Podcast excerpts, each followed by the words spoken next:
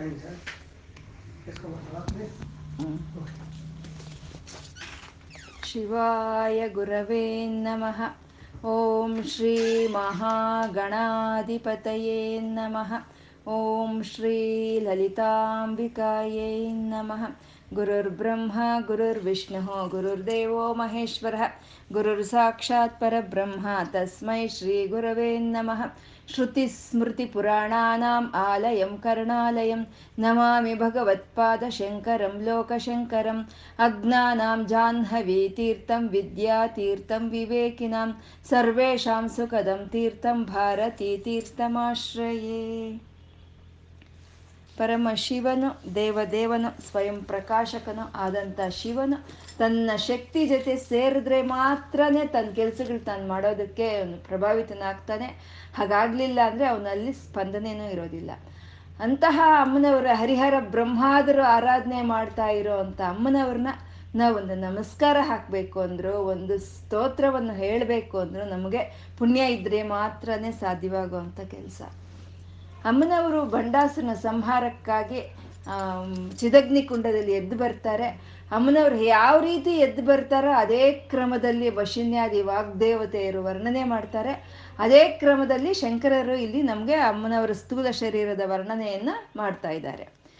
ಅಮ್ಮನವರ ಒಂದು ಕಿವಿಯ ಭಾಗ ಅಂತಂದ್ರೆ ಈ ಕಣ್ಣಿಗೂ ಕಿವಿಗೂ ಮಧ್ಯದಲ್ಲಿ ಆ ಆ ಕಿವಿಯ ರಂಧ್ರದ ಮೇಲೆ ಇರೋ ಅಂತ ಒಂದು ಭಾಗವನ್ನ ಪಾಳಿ ಭಾಗ ಅಂತ ಹೇಳ್ತಾರೆ. ಅದು ಧನಸ್ಸು ಹಾಗೆ ಕಾಣ್ತಾ ಇದೆ, ಅದು ಬಿಲ್ಲಿನ ಹಾಗೆ ಕಾಣಿಸ್ತಾ ಇದೆ.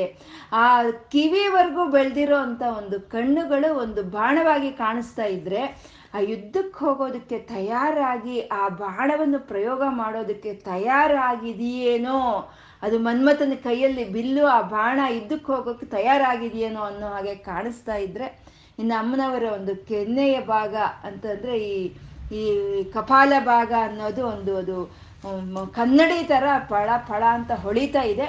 ಅಮ್ಮನವರ ಕಿವಿಯಲ್ಲಿ ಇರೋವಂಥ ಒಂದು ಮಕರ ಕುಂಡಲಗಳು ಅಂದರೆ ಸೂರ್ಯಚಂದ್ರರು ಅವು ಆ ಪದ್ಮರಾಗ ಶಿಲಾದರ್ಶ ಅನ್ನೋ ಹಾಗಿರೋ ಅಂಥ ಅಮ್ಮನವರ ಒಂದು ಕಪಾಲಗಳಲ್ಲಿ ಅದು ಪ್ರತಿಬಿಂಬಿಸ್ತಾ ಇದೆ.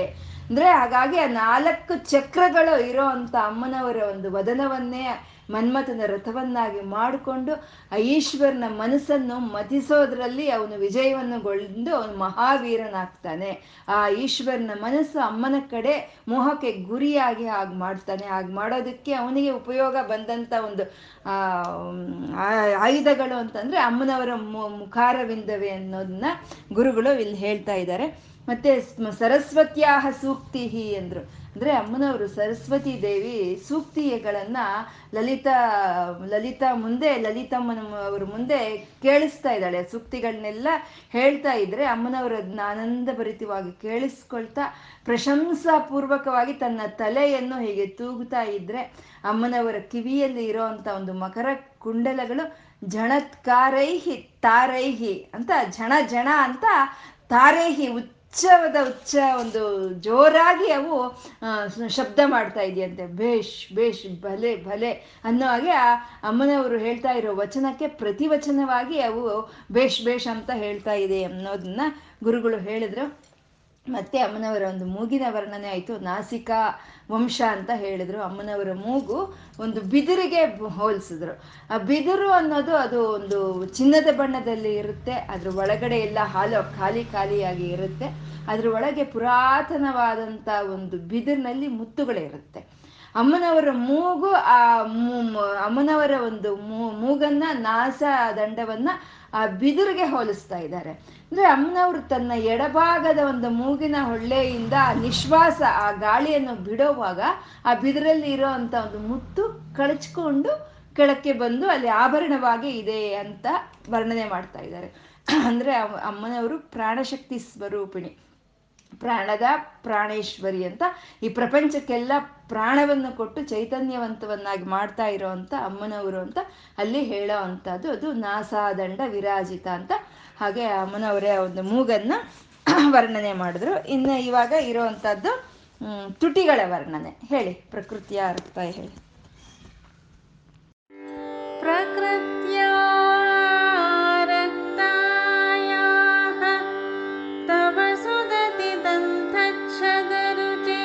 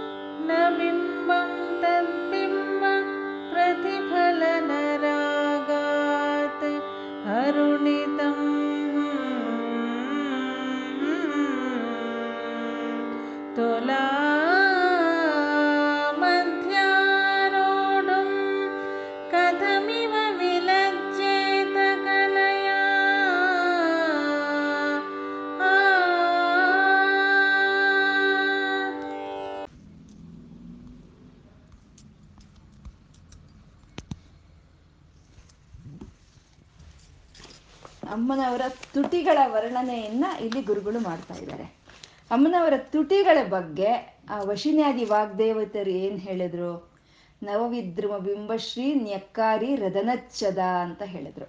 ಅಂದ್ರೆ ಅಮ್ಮನವರ ಒಂದು ತುಟಿಗಳು ನವವಿದ್ರಮ ಬಿಂಬಶ್ರೀ, ನವ ಅಂತಂದ್ರೆ ಹೊಸದಾದಂತ ಒಂದು ಹವಳದ ಹಾಗೆ ಶೋಭೆಯಿಂದ ಹೊಳಿತಾ ಇದೆ ಅಂತ, ಹೊಸದಾದಂತ ಹವಳದ ಒಂದು ಶೋಭೆಯನ್ನ ಅಮ್ಮನವರ ಒಂದು ತುಟಿಗಳು ಹೊಂದಿದೆ ಅಂತ. ಮತ್ತೆ ನವವಿದ್ರಮ ಬಿಂಬಶ್ರೀ ಅಂತ ಅಂದ್ರು. ಬಿಂಬ ಅಂತಂದ್ರೆ ತೊಂಡೆ ಹಣ್ಣು. ಆ ತೊಂಡೆ ಹಣ್ಣಿನ ಹಾಗೆ ಆ ಅಮ್ಮನವರ ಒಂದು ತುಟಿಗಳು ಶೋಭಾಯಮಾನವಾಗಿ ಕೆಂಪು ಒಂದು ವರ್ಣದಿಂದ ಪ್ರಕಾಶಮಾನವಾಗಿ ಹೊಳಿತಾ ಇದೆ ಅಂತ ನವವಿದ್ರಮ ಬಿಂಬಶ್ರೀ. ರದನಚ್ಛದ ಅಂತಂದ್ರು. ರದನಚ್ಛದ ಅಂತಂದ್ರೆ ರದನ ಅಂದ್ರೆ ದಂತಗಳು, ಛದ ಅಂತಂದ್ರೆ ತೆರೆ, ಪರದೆ ಅಂತ, ಕರ್ತನ್ ಅಂತ ಹೇಳ್ತೀವಲ್ವಾ. ಅಮ್ಮನವರ ಹಲ್ಲುಗಳಿಗೆ ಈ ತುಟಿಗಳು ರದನಚ್ಛದವಾಗಿದೆ ಅಂತ ಅಂದ್ರೆ ಕರ್ತನ್ ಒಂದು ಪರದೆ ತರ ಇದೆ ಅಂತ ಅವ್ರು ಹೇಳಿದ್ರು. ಅಂದ್ರೆ ಅಮ್ಮನವರ ತುಟಿಗಳು ಆ ನವವಿದ್ರಮ ಬಿಂಬಶ್ರೀ, ಆ ಹೊಸದಾಗಿ ಬಂದಿರುವಂತ ಹವಳ ಅಥವಾ ಬಿಂಬ ಅಂದ್ರೆ ತೊಂಡೆ ಹಣ್ಣಿನ ಹಾಗೆ ಪ್ರಕಾಶಮಾನವಾಗಿ ಆ ಕೆಂಪು ಬಣ್ಣದಿಂದ ಹೊಳಿತಾ ಇದೆ. ಅಂದ್ರೆ ಹಾಗೆ ಹೊಳಿತಾ ಇದೆ ಅಂದ್ರೆ ಅಲ್ಲ, ನ್ಯಕ್ಕಾರಿ, ಅದನ್ನು ತಿರಸ್ಕಾರ ಮಾಡೋ ಅಷ್ಟು ಚೆನ್ನಾಗಿದೆಯಂತೆ ಅಮ್ಮನವ್ರ ತುಟಿಗಳು. ನಮಗ್ ತಿಳಿದು ನಾವು ಸುಮ್ಮನೆ ನಾವು ವರ್ಣನೆ ಮಾಡ್ತಾ ಇದೀವಿ ಅಷ್ಟೇ. ನೀನು ಒಂದು ಹೊಸದಾಗಿ ಬಂದಿರುವಂತ ಹವಳದ ಹಾಗೆ ಇದೆ, ತೊಂಡೆ ಹಣ್ಣಿನಾಗಿದೆ ಅಂತ ನಮ್ಗೆ ತಿಳಿದಿರೋದು ಅದು, ಅದನ್ನ ನಾವು ಸಾದೃಶ್ಯವನ್ನು ಕೊಡ್ತಾ ಇದ್ದೀವಿ. ಆದ್ರೆ ನ್ಯಕ್ಕಾರಿಯನ್ನ ತಿರಸ್ಕಾರ ಮಾಡೋ ರೀತಿಯಲ್ಲಿ ಇದೆ ಅಂತ ವಶಿನ್ಯಾದಿ ವಾಗ್ದೇವತೆಯರು ಅಮ್ಮನವರ ತುಟಿಗಳನ್ನ ವರ್ಣನೆ ಮಾಡಿದ್ರು. ಇವಾಗ ನಮ್ಮ ಗುರುಗಳೇನ್ ಹೇಳ್ತಾರೆ ಅನ್ನೋದನ್ನ ನೋಡೋಣ ನಾವಿಲ್ಲಿ. ಪ್ರಕೃತಿಯ ಆರಕ್ತಾಯ ಅಂದ್ರು. ಅಂದ್ರೆ ಅಮ್ಮನವ್ರ ತುಟಿಗಳು ಹೇಗಿದೆ ಅಂದ್ರೆ ರಕ್ತವರ್ಣದಲ್ಲಿ ಇದೆ ಅಂತ. ಆ ರಕ್ತಾಯ ಅಂದ್ರೆ ರಕ್ತವರ್ಣದಲ್ಲಿ ಇದೆ ಅಂತ. ಅಂದ್ರೆ ಆ ರಕ್ತವರ್ಣದಲ್ಲಿ ಇರೋ ಅಂತ ಒಂದು ತುಟಿಗಳು ಹೌದು. ಹೇಗೆ ಇವಾಗ ನಮ್ಗೆ ಆ ತುಟಿಗಳಿಗೆ ಬಣ್ಣ ಬರ್ಬೇಕು ಅಂದ್ರೆ ನಾವ್ ಏನೇನೋ ಹಚ್ಕೊಳ್ತೀವಿ ಅಲ್ವಾ. ಆದ್ರೆ ಅಮ್ಮನವ್ರ ಆ ರೀತಿ ಏನ್ ಹಚ್ಕೊಳ್ಳೋ ಕೆಲಸ ಇಲ್ಲ. ಪ್ರಕೃತಿಯ ಆರಕ್ತಾಯ ಅಂತಿದ್ದಾರೆ. ಅಂದ್ರೆ ಪ್ರಕೃತಿ ಸಹಜವಾಗಿ ಅಂದ್ರೆ ಸಹಜ ಸೌಂದರ್ಯ ಅಮ್ಮನವ್ರದ್ದು. ಸಹಜವಾಗಿ ಅಮ್ಮನವರ ತುಟಿಗಳು ಆ ರೀತಿ ಕೆಂಪು ಬಣ್ಣದಲ್ಲಿ ಇದೆ. ಪ್ರಕೃತಿಯ ಆರಕ್ತಾಯ ತವ ಸುಧತಿ ಅಂತ, ಸುಧತಿ ಅಂತ ಸಂಬೋಧನೆ ಮಾಡ್ತಾ ಇದ್ದಾರೆ. ಸುಧತಿ ಅಂತಂದ್ರೆ ಒಳ್ಳೆ ಒಳ್ಳೆಯ ಹಳ್ಳ ಹಲ್ಲಿನ ವರಸೆ, ದಂತದ ವರಸೆ ಇರೋ ಅಂಥವ್ರನ್ನ ಸುಧತಿ ಅಂತ ಹೇಳ್ತಾರೆ. ಆ ಹಲ್ಲುಗಳು ಎಲ್ಲೂ ಒಂದು ಖಾಲಿ ಇರಬಾರ್ದು, ಏನೋ ಒಂದು ಒಂದೊಂದು ಒಂದೊಂದು ರೀತಿ ಇರಬಾರ್ದು, ಒಂದೇ ಸಮವಾಗಿ ಒಂದೇ ಒಂದು ಇದರಲ್ಲಿ ಇರೋ ಹಾಗೆ ಅಮ್ಮನವರ ಒಂದು ಹಲ್ಲುಗಳು ಅಷ್ಟು ಚೆನ್ನಾಗಿದೆಯಂತೆ. ಅದು ದಂತಚ್ಛದ ರುಚೆ ಅಂತ. ಆ ಸುಧತಿ ಆದ ಅಮ್ಮ, ನಿನ್ನ ಹಲ್ಲುಗಳ ವರಸೆ, ಹಲ್ಲುಗಳ ಕ್ರಮ ಅಷ್ಟು ಅಷ್ಟು ಚೆನ್ನಾಗಿದೆ ಅಂತ. ಅಂದರೆ ತುಟಿಗಳ ಒಂದು ಸೌಂದರ್ಯ ಚೆನ್ನಾಗಿರಬೇಕು ಅಂದರೆ ಆ ಹಲ್ಲುಗಳು ಚೆನ್ನಾಗಿರಬೇಕು. ಹಲ್ಲುಗಳು ಯಾವುದು ಸಂಧಿಗಳಿಲ್ಲದೆ ಒಂದೊಂದು ಒಂದೊಂದು ರೀತಿ ಆಗ್ದಲೇ ಒಳ್ಳೆ ಚೆನ್ನಾಗಿದ್ರೆ ಆವಾಗ ತುಟಿಗಳ ಸೌಂದರ್ಯ ಹೆಚ್ಚುತ್ತಂತೆ. ನಾವು ಹಿಂದೆ ನೋಡ್ತಾ ಇದ್ವಿ ಅಲ್ವಾ, ಇವಾಗಿಲ್ಲ ಎಲ್ಲ ಕ್ಲಿಪ್ಪೆಲ್ಲ ಹಾಕ್ಕೊಂಡು ನಾವು ಸರಿ ಮಾಡ್ಕೊಂಡು ಬಿಡ್ತೀವಿ. ಮುಂಚೆ ಎಲ್ಲ ಹಲ್ಲುಗಳೆಲ್ಲ ಹಿಂಗೆ ತುಟಿ ಮೇಲೆ ಬಂದಿರ್ತಾ ಇತ್ತು. ಅವಾಗೇನು ಸೌಂದರ್ಯ ಅಲ್ಲಿ, ತುಟಿಗೆ ಸೌಂದರ್ಯ ಇರೋದಿಲ್ಲ ಅಲ್ವಾ. ಹಾಗಲ್ಲ ಅಮ್ಮನವ್ರದ್ದು ಪ್ರಕೃತಿಯ ರಕ್ತಾಯ, ಸಹ ಸಹಜವಾಗಿ ಅಮ್ಮನವರ ತುಟಿಗಳು ಒಂದು ರಕ್ತವರ್ಣದಲ್ಲಿ ಕೆಂಪು ವರ್ಣದಲ್ಲಿ ಇದೆ. ಆ ದಂತಗಳು ಅಷ್ಟೇ, ಅಷ್ಟು ಒಂದು ಚೆನ್ನಾಗಿ ಅಮ್ಮನವರ ದಂತಗಳ ವರಸೆ ಇದೆ ಅಂತ. ಇದನ್ನ ನಾವು ದಾಳಿಂಬ್ರಿ ಬೀಜಗಳಿಗೆ ನಾವು ವರ್ಣನೆ ಮಾಡ್ತೀವಿ. ಆ ದಂತಗಳು ಯಾರಿಗೆ ಚೆನ್ನಾಗಿದೆಯೋ ಅವ್ರಿಗೆ ದಾಳಿಂಬ್ರಿ ಬೀ ಬೀಜದ ಹಾಗೆ ಇದೆ ಅಂತ ನಾವು ಒಂದು ಸಾದೃಶ್ಯವನ್ನು ಕೊಡ್ತೀವಿ. ಅಂದರೆ ದಾಳಿಂಬ್ರಿ ಬೀಜ ಅಂದರೆ ಹಣ್ಣಾಗೋಗಿರ್ತಲ್ಲ, ಅದಲ್ಲ, ಅದು ಮೆತ್ತಗಾಗೋಗಿರುತ್ತೆ, ಅದಲ್ಲ.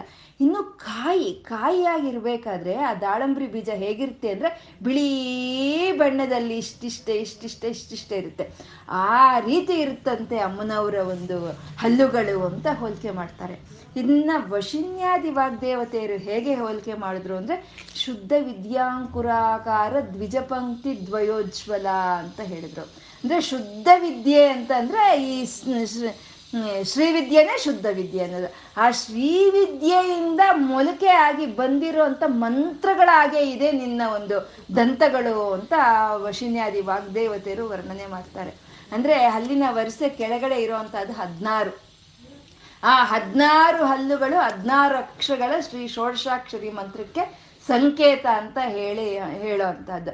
ಆ ರೀತಿ ಅಮ್ಮನವರ ಒಂದು ಹಲ್ಲುಗಳು ಅತೀ ಒಂದು ಒಳ್ಳೆಯ ವರಸೆಯ ಒಂದು ಕ್ರಮದಲ್ಲಿ ಇದ್ದುಕೊಂಡು ಆ ಹಲ್ಲಿನ ಒಂದು ವರಸೆ ಕ್ರಮ ಅನ್ನೋದು ತುಟಿಗಳಿಗೆ ಸೌಂದರ್ಯವನ್ನು ತರ್ತಾ ಇದೆ. ಅದು ಅಮ್ಮನವರ ತುಟಿಗಳು ಸಹಜವಾಗಿ ಒಂದು ರಕ್ತವರ್ಣದಲ್ಲಿ ಅಂದರೆ ಕೆಂಪುದನದಲ್ಲಿ ಇದೆ ಅಂತ ಹೇಳ್ತಿದ್ದಾರೆ. ಪ್ರವಕ್ಷ್ಯೆ ಸಾದೃಶ್ಯಂ ಜನಯತು ಫಲಂ ವಿದ್ರುಮಲತಾ ಅಂದ್ರು. ಅಂದರೆ ಆ ರೀತಿ ಅಮ್ಮನವರ ತುಟಿಗಳನ್ನು ಆ ವಿದ್ರುಮಾಭ ಅಂದರೆ ಅದು ಹವಳ, ಹವಳಕ್ಕೆ ಹೋಲಿಸ್ಬೇಕು, ಹೋಲಿಸ್ತಾ ಇದ್ದಾರೆ ಕವಿಗಳೆಲ್ಲ, ಹೋಲಿಸ್ತಾ ಇದ್ದಾರೆ ಅಮ್ಮನವರ ತುಟಿಗಳನ್ನ ಆ ನವವಿದ್ರುಮಕ್ಕೆ ಹೋಲಿಸ್ತಾ ಇದ್ದಾರೆ. ಅದು ಯಾಕೆ ಹಾಗೆ ಹೋಲಿಸ್ತಾ ಇದ್ದಾರೆ? ಅದಕ್ಕೇನು ಹೋಲಿಕೆ ಇಲ್ಲ, ಅದಕ್ಕೂ ಇದಕ್ಕೂ ಸಂಬಂಧ ಇಲ್ಲ, ಹೋಲಿಕೆನೇ ಇಲ್ಲ, ಹೋಲಿಕೆ ಅದಕ್ಕೆ ಅರ್ಹತೆನೇ ಇಲ್ಲ. ಆದರೂ ಅವರು ಹೋಲಿಸ್ತಾ ಇದ್ದಾರೆ, ನಾವು ಅದನ್ನು ನಾವು ಅಂಗೀಕಾರ ಮಾಡ್ತಾ ಇದ್ದೀವಿ ಅಂತಂದರೆ ಜನಯತು ಫಲಂ. ಪಾಪ ಅದ್ರ ಜನ್ಮ ಯಾಕೆ ಅದು ವೃಥ ಆಗಬೇಕು, ಅದ್ರ ಜನ್ಮವು ಸಾರ್ಥಕವಾಗಲಿ, ಆ ಹವಳದ ಒಂದು ಜನ್ಮವು ಸಾರ್ಥಕವಾಗಲಿ ಅಂತ ಹೇಳಿ ಅಮ್ಮನವರ ತುಟಿಗಳಿಗೆ ಅದನ್ನ ಹೋಲಿಕೆ ಮಾಡ್ತಾ ಇದ್ರೆ ಅದನ್ನ ನಾವು ಒಪ್ಕೊಳ್ತಾ ಇದ್ದೀವಿ ಅಂತೆ. ಜನಯತು ಫಲಂ ಸಾದೃಶ್ಯಂ ಜನಯಿತು ಫಲಂ. ಆದರೆ ಆ ರೀತಿ ನಾನೇನಾದರೂ ಅಂದರೆ ಶಂಕರರು ಹೇಳ್ತಾ ಇದ್ದಾರೆ, ನಾನೇನಾದರೂ ಅಮ್ಮನವರ ತುಟಿಗಳನ್ನು ಒಂದು ಹವಳಕ್ಕೆ ಹೋಲಿಸ್ಬೇಕು ಅಂತಂದರೆ ವಿದ್ರುಮಲತಾ, ಆ ವಿದ್ರುಮಲತೆಯನ್ನು ತಂದು ತೋರಿಸಿದ್ರೆ ನಾನು ಆವಾಗ ಒಪ್ಕೊಳ್ತೀನಿ, ಅದು ಒಂದು ಹವಳದ ಹಾಗೆ ಇದೆ ಅಂತ ಒಪ್ಕೊಳ್ತೀನಿ ಅಂತ. ಅಂದರೆ ಆ ಹವಳದ ಒಂದು ಲತೆಯನ್ನು ತಂದು ತೋರಿಸಿ ಅಂತ. ಅಂದರೆ ಹವಳ ಅನ್ನೋದು ಯಾವುದೋ ಒಂದು ವೃಕ್ಷಕ್ಕೋ ಒಂದು ಗಿಡಕ್ಕೋ ಒಂದು ಬಳ್ಳಿಗೋ ಬಿಡೋದಲ್ಲ, ಆ ವಿದ್ರುಮಲತ ಅಂತಂದು ತೋರಿಸೋದಕ್ಕೆ. ಅದು ಯಾವ ಒಂದು ಗಿಡದಿಂದ ಬರೋವಂಥದ್ದಲ್ಲ. ಇದು ಈ ಹವಳ ಅನ್ನೋದು ಈ ಜ ಈ ಜಲಚರಗಳಿರುತ್ತೆ, ಈ ಸಮುದ್ರದಲ್ಲಿ ಇರೋವಂಥ ಒಂದು ಪ್ರಾಣಿಗಳಿರುತ್ತೆ, ಅವು ಒಂದಕ್ಕೊಂದು ಒಂದಕ್ಕೊಂದು ಒಂದಕ್ಕೊಂದು ಸೇರಿಕೊಂಡೇ ಜೀವನ ನಡೆಸುತ್ತಂತೆ, ಒಂದಕ್ಕೊಂದು ಅಂಟ್ಕೊಂಡು ಒಂದಕ್ಕೊಂದು ಅಂಟ್ಕೊಂಡು ಜೀವನ ನಡೆಸುತ್ತೆ. ಅವು ಸತ್ತೋದ್ಮೇಲೂ ಅವು ಅವೆಲ್ಲ ಒಂದು ಅಸ್ಥಿಪಂಜರ ಅಂತೀವಲ್ವ, ಆ ಜೀವಿಗಳ ಅಸ್ಥಿಪಂಜರಗಳೆಲ್ಲ ಒಂದಕ್ಕೊಂದು ಒಂದಕ್ಕೊಂದು ಸೇರಿಕೊಂಡು ಅದು ಚಿತ್ರ ವಿಚಿತ್ರವಾದಂಥ ಒಂದು ಆಕಾರವನ್ನು ಪಡ್ಕೊಳ್ಳುತ್ತಂತೆ. ಅದರಿಂದ ತಯಾರು ಮಾಡೋ ಅಂಥದ್ದು ಈ ಹವಳ ಅನ್ನೋದು, ಅದರಿಂದ ತಯಾರು ಮಾಡ್ತಾರೆ. ಅದು ಆ ಒಂದು ಮೂಳೆಗಳಲ್ಲಿ ಕ್ಯಾಲ್ಶಿಯಂ ತುಂಬ ಇರುತ್ತೆ, ಹಾಗಾಗಿ ಆ ಒಂದು ಹವಳವನ್ನು ನಾವು ಹಾಕ್ಕೊಂಡ್ರೆ ಅದು ನಮ್ಮ ಆರೋಗ್ಯಕ್ಕೆ ಒಳ್ಳೆಯದು ಅಂತ ಆ ಹವಳವನ್ನು ನಾವು ಹಾಕ್ಕೊಳ್ತೀವಿ. ಅಂದಮೇಲೆ ಅದು ಯಾವುದೇ ಒಂದು ಲತೆಗೋ ಒಂದು ಗಿಡಕ್ಕೋ ಒಂದು ವೃಕ್ಷಕ್ಕೋ ಬಿಡೋದಲ್ಲ. ಆ ರೀತಿ ನಾನೇನಾದರೂ ಅಮ್ಮನವರ ಒಂದು ತುಟಿಗಳನ್ನು ಹವಳಕ್ಕೆ ಹೋಲಿಸ್ಬೇಕು ಅಂದರೆ ನೀವು ಆ ವಿದ್ರುಮಲತ ಆ ವಿದ್ರುಮಲತನ ತೊಗೊಂಡು ಬಂದು ನಂಗೆ ತೋರಿಸಿ, ನಾನು ಆವಾಗ ಅದಕ್ಕೆ ಹೋಲಿಕೆ ಮಾಡ್ತೀನಿ ಅಂತ ಶಂಕರರು ಹೇಳ್ತಾ ಇದ್ದಾರೆ. ಪ್ರವಕ್ಷೇ ಸಾದೃಕ್ಷ್ಯಂ ಜನಯತು ಫಲಂ ವಿದ್ರುಮಲತ ಅಂತ. ಅಂದರೆ ಆ ವಿದ್ರುಮಲತ ಇರೋದಕ್ಕೆ ಸಾಧ್ಯ ಇಲ್ಲ ಅಲ್ವಾ? ಆ ವಿದ್ರುಮಲತ ಇರೋದಕ್ಕೆ ಹೇಗೆ ಹೇಗೆ ಸಾಧ್ಯ ಇಲ್ವೋ ಹಾಗೆ ಅಮ್ಮನವರ ತುಟಿಗಳನ್ನು ಆ ಹವಳಕ್ಕೆ ಹೋಲಿಸೋದಕ್ಕೆ ಸಾಧ್ಯ ಇಲ್ಲ ಅಂತ ಹೇಳ್ತಾ ಇದ್ದಾರೆ ಗುರುಗಳಲ್ಲಿ. ಮತ್ತೆ ಬಿಂಬ ಇನ್ನೊಂದು ಒಂದು ಸಾದೃಶ್ಯ ಅಂದರೆ ಅದು ತೊಂಡೆ ಹಣ್ಣಿನಿಗೆ ಹೋಲಿಸ್ತಾರೆ ಅಂತ ಹೇಳ್ಕೊಂಡ್ವಿ. ಅಂದರೆ ತೊಂಡೆ ಹಣ್ಣಿನ ಥರ ಇದೆಯಾ ಅಂದರೆ ಇಲ್ಲ, ಅದಕ್ಕೆ ನಬಿಂಬಂ ಅಂತ ನ ಅನ್ನೋದ್ರಿಂದ ಶುರು ಮಾಡಿದ್ರು. ನಬಿಂಬಂ ತ್ವದ್ಬಿಂಬ ಪ್ರತಿಫಲನ ರಾಗ ತರುಣಿತಂ ಅಂತ. ಅಂದರೆ ಬಿಂಬ ಬಿಂಬ ಅಂದರೆ ತೊಂಡೆ ಹಣ್ಣು. ನಾವು ಹೇಳ್ತೀವಲ್ಲ ಮಕ್ಕಳಿಗೆ, ಹಬ್ಬ ತೊಂಡೆ ಹಣ್ಣಿನ ಹಾಗೆ ಇದೆ ತುಟಿಗಳಂತ ನಾವು ಹೇಳ್ತಾ ಇರ್ತೀವಲ್ವ, ಈ ತೊಂಡೆ ಹಣ್ಣು ಬಿಂಬ ಅಂತಂದರೆ. ಮತ್ತು ಬಿಂಬ ಅಂದರೆ ಬಿಂಬ ಪ್ರತಿಬಿಂಬ ಅಲ್ವಾ, ಬಿಂಬ ಪ್ರತಿಬಿಂಬ, ಬಿಂಬ ಅಂತ ಇದ್ಮೇಲೆ ಅಲ್ಲಿ ಪ್ರತಿಬಿಂಬ ಅನ್ನೋದು ಇರುತ್ತೆ ಅಲ್ವಾ, ಆ ಪ್ರತಿಬಿಂಬ ಇದ್ರೇನೆ ಈ ಬಿಂಬ ಇರುತ್ತೆ, ಈ ಬಿಂಬ ಇದ್ರೇನೆ ಆ ಪ್ರತಿಬಿಂಬ ಇರುತ್ತೆ ಅಲ್ವಾ. ಹಾಗೆ ಆ ಬಿಂಬವಾಗಿರೋ ಇದೆ ಅಂತ ಹೇಳ್ತಾ ಇರೋ ಆ ತೊಂಡೆ ಹಣ್ಣಿನಲ್ಲಿ ಅಲ್ಲಿಗೆ ಆ ಪ್ರತಿಬಿಂಬ, ಅಮ್ಮನವರ ಒಂದು ತುಟಿಗಳ ಒಂದು ಪ್ರತಿಬಿಂಬ ಅಲ್ಲಿ ನನಗೆ ಕಾಣಿಸ್ಬೇಕು ಅಲ್ವಾ. ಅದು ಬಿಂಬ ಆದಮೇಲೆ ಅದ್ರ ಪ್ರತಿಬಿಂಬ ಅಮ್ಮನವರ ತುಟಿಗಳ ಒಂದು ಬಣ್ಣ ಆ ಒಂದು ತೊಂಡೆ ಹಣ್ಣಿನಲ್ಲಿ ಕಾಣಿಸ್ಬೇಕು, ಆ ಬಿಂಬದಲ್ಲಿ ಕಾಣಿಸ್ಬೇಕು. ಆವಾಗ ಆ ಬಿಂಬದ ಬಣ್ಣ ಅಮ್ಮನವರ ತುಟಿಗಳ ಬ ಬಣ್ಣ ಎರಡೂ ಸೇರಿ ಅಲ್ಲಿ ಆ ಅರುಣವರ್ಣ ನನಗೇನಾದರೂ ಕಾಣಿಸಿದ್ರೆ ಆವಾಗ ನಾನು ಆ ಬಿಂಬಕ್ಕೆ ಹೋಲಿಕೆ ಮಾಡ್ತೀನಿ ಅಂತ ಇಲ್ಲಿ ಗುರುಗಳು ಹೇಳ್ತಾ ಇದ್ದಾರೆ. ಅರ್ಥ ಆಯ್ತಾ? ನಬಿಂಬಂ ತ್ವದ್ಬಿಂಬ ಪ್ರತಿಫಲನ ರಾಗ ತರುಣಿತಂ. ಆ ಆ ವಿದ್ರ ಆ ಹವಳದ ಒಂದು ಲತೆಯನ್ನು ತಗೊಂಡು ಬಂದು ತೋರಿಸಿದ್ರೆ ಆವಾಗ ಹವಳದ ಹಾಗೆ ಇದೆ ಅಮ್ಮನವ್ರ ತುಟಿಗಳು ಅಂತ ಒಪ್ಕೊಳ್ತೀನಿ. ಆ ಬಿಂಬ ತೊಂಡೆ ಹಣ್ಣಿನಲ್ಲಿ ಅಮ್ಮನವರ ತುಟಿಗಳ ಒಂದು ಬಣ್ಣ ಅಲ್ಲಿ ಪ್ರತಿಬಿಂಬಿಸಿದ್ರೆ ಅವೆರಡೂ ಸೇರಿ ಅಲ್ಲಿ ಆ ಅರುಣವರ್ಣ ನನಗೆ ಕಾಣಿಸಿದ್ರೆ ಆವಾಗ ನಾನು ಒಪ್ಕೊಳ್ತೀನಿ. ಅಂದರೆ ಅವೆರಡು ಸಾಧ್ಯ ಇಲ್ದಲೇ ಇರೋ ಅಂಥದ್ದು. ಅಂದರೆ ಅಮ್ಮನವರ ತುಟಿಗಳಿಗೆ ಸಾದೃಶ್ಯವನ್ನು ಹೇಳೋದಕ್ಕೆ ಆಗೋದಿಲ್ಲ, ಅಮ್ಮನವರ ತುಟಿಗಳಿಗೆ ಯಾವುದು ಸಾಟಿ ಅಲ್ಲ ಅಂತ ಇಲ್ಲಿ ಹೇಳ್ತಾ ಇದ್ದಾರೆ. ಅಂಥ ಪರಿಸ್ಥಿತಿಯಲ್ಲಿ ತುಲಾ ಮಧ್ಯಾರೂಢಂ ಕಥಮಿವ ವಿಲಜ್ಜೇತ ಕಲೆಯ, ಹಾಗಿರ್ಬೇಕಾದ್ರೆ ನಾವೇನಾದರೂ ಆ ಬಿಂಬವನ್ನು ಆ ಹವಳವನ್ನು ಅಮ್ಮನವರ ತುಟಿಗಳಿಗೆ ಹೋಲಿಸಿದ್ರೆ ಅದು ವಿಲಜ್ಜೇತ ಕಲೆಯ, ಅಂದರೆ ಲಜ್ಜೆನಂತೆ, ಅದು ಲಜ್ಜೆ ಆಗುತ್ತೆ ಅಂತ ಹೇಳ್ತಾ ಇದ್ದಾರೆ. ಅಂದರೆ ಅಮ್ಮನವರ ತುಟಿಗಳಿಗೆ ಯಾವುದು ಸಾದೃಶ್ಯ ಅಂತ ಇಲ್ಲ, ಯಾವುದಕ್ಕೂ ಅದು ಹೋಲಿಕೆ ಅಂತ ಇಲ್ಲ ಅಂತ ಗುರುಗಳು ಈ ಶ್ಲೋಕದ ಮೂಲಕ ನಮಗೆ ತಿಳಿಸ್ಕೊಳ್ತಾ ಇದ್ದಾರೆ. ಇವಾಗ ತುಟಿಗಳ ವರ್ಣನೆ ಆಯಿತು. ಇದು ಮತ್ತೆ ಜಿಹ್ವ ಅಂದರೆ ನಾಲಿಗೆ. ಹೇಳಿ ಅವಿಶ್ರಾಂತಂ ಪಕ್ಕಿಹು ಹೇಳಿ.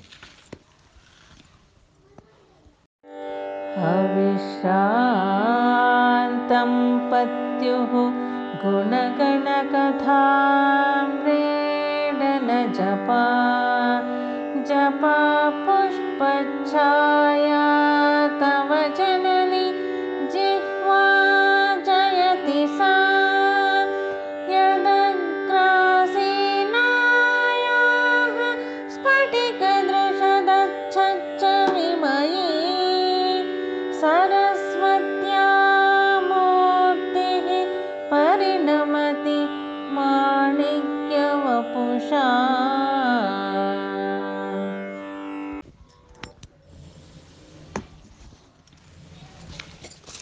ಅಮ್ಮನವರ ಒಂದು ನಾಲಿಗೆಯ ಒಂದು ಜಿಹ್ವ ನಾಲಿಗೆಯ ವರ್ಣನೆಯನ್ನು ಮಾಡ್ತಾ ಇದ್ದಾರೆ ಗುರುಗಳು.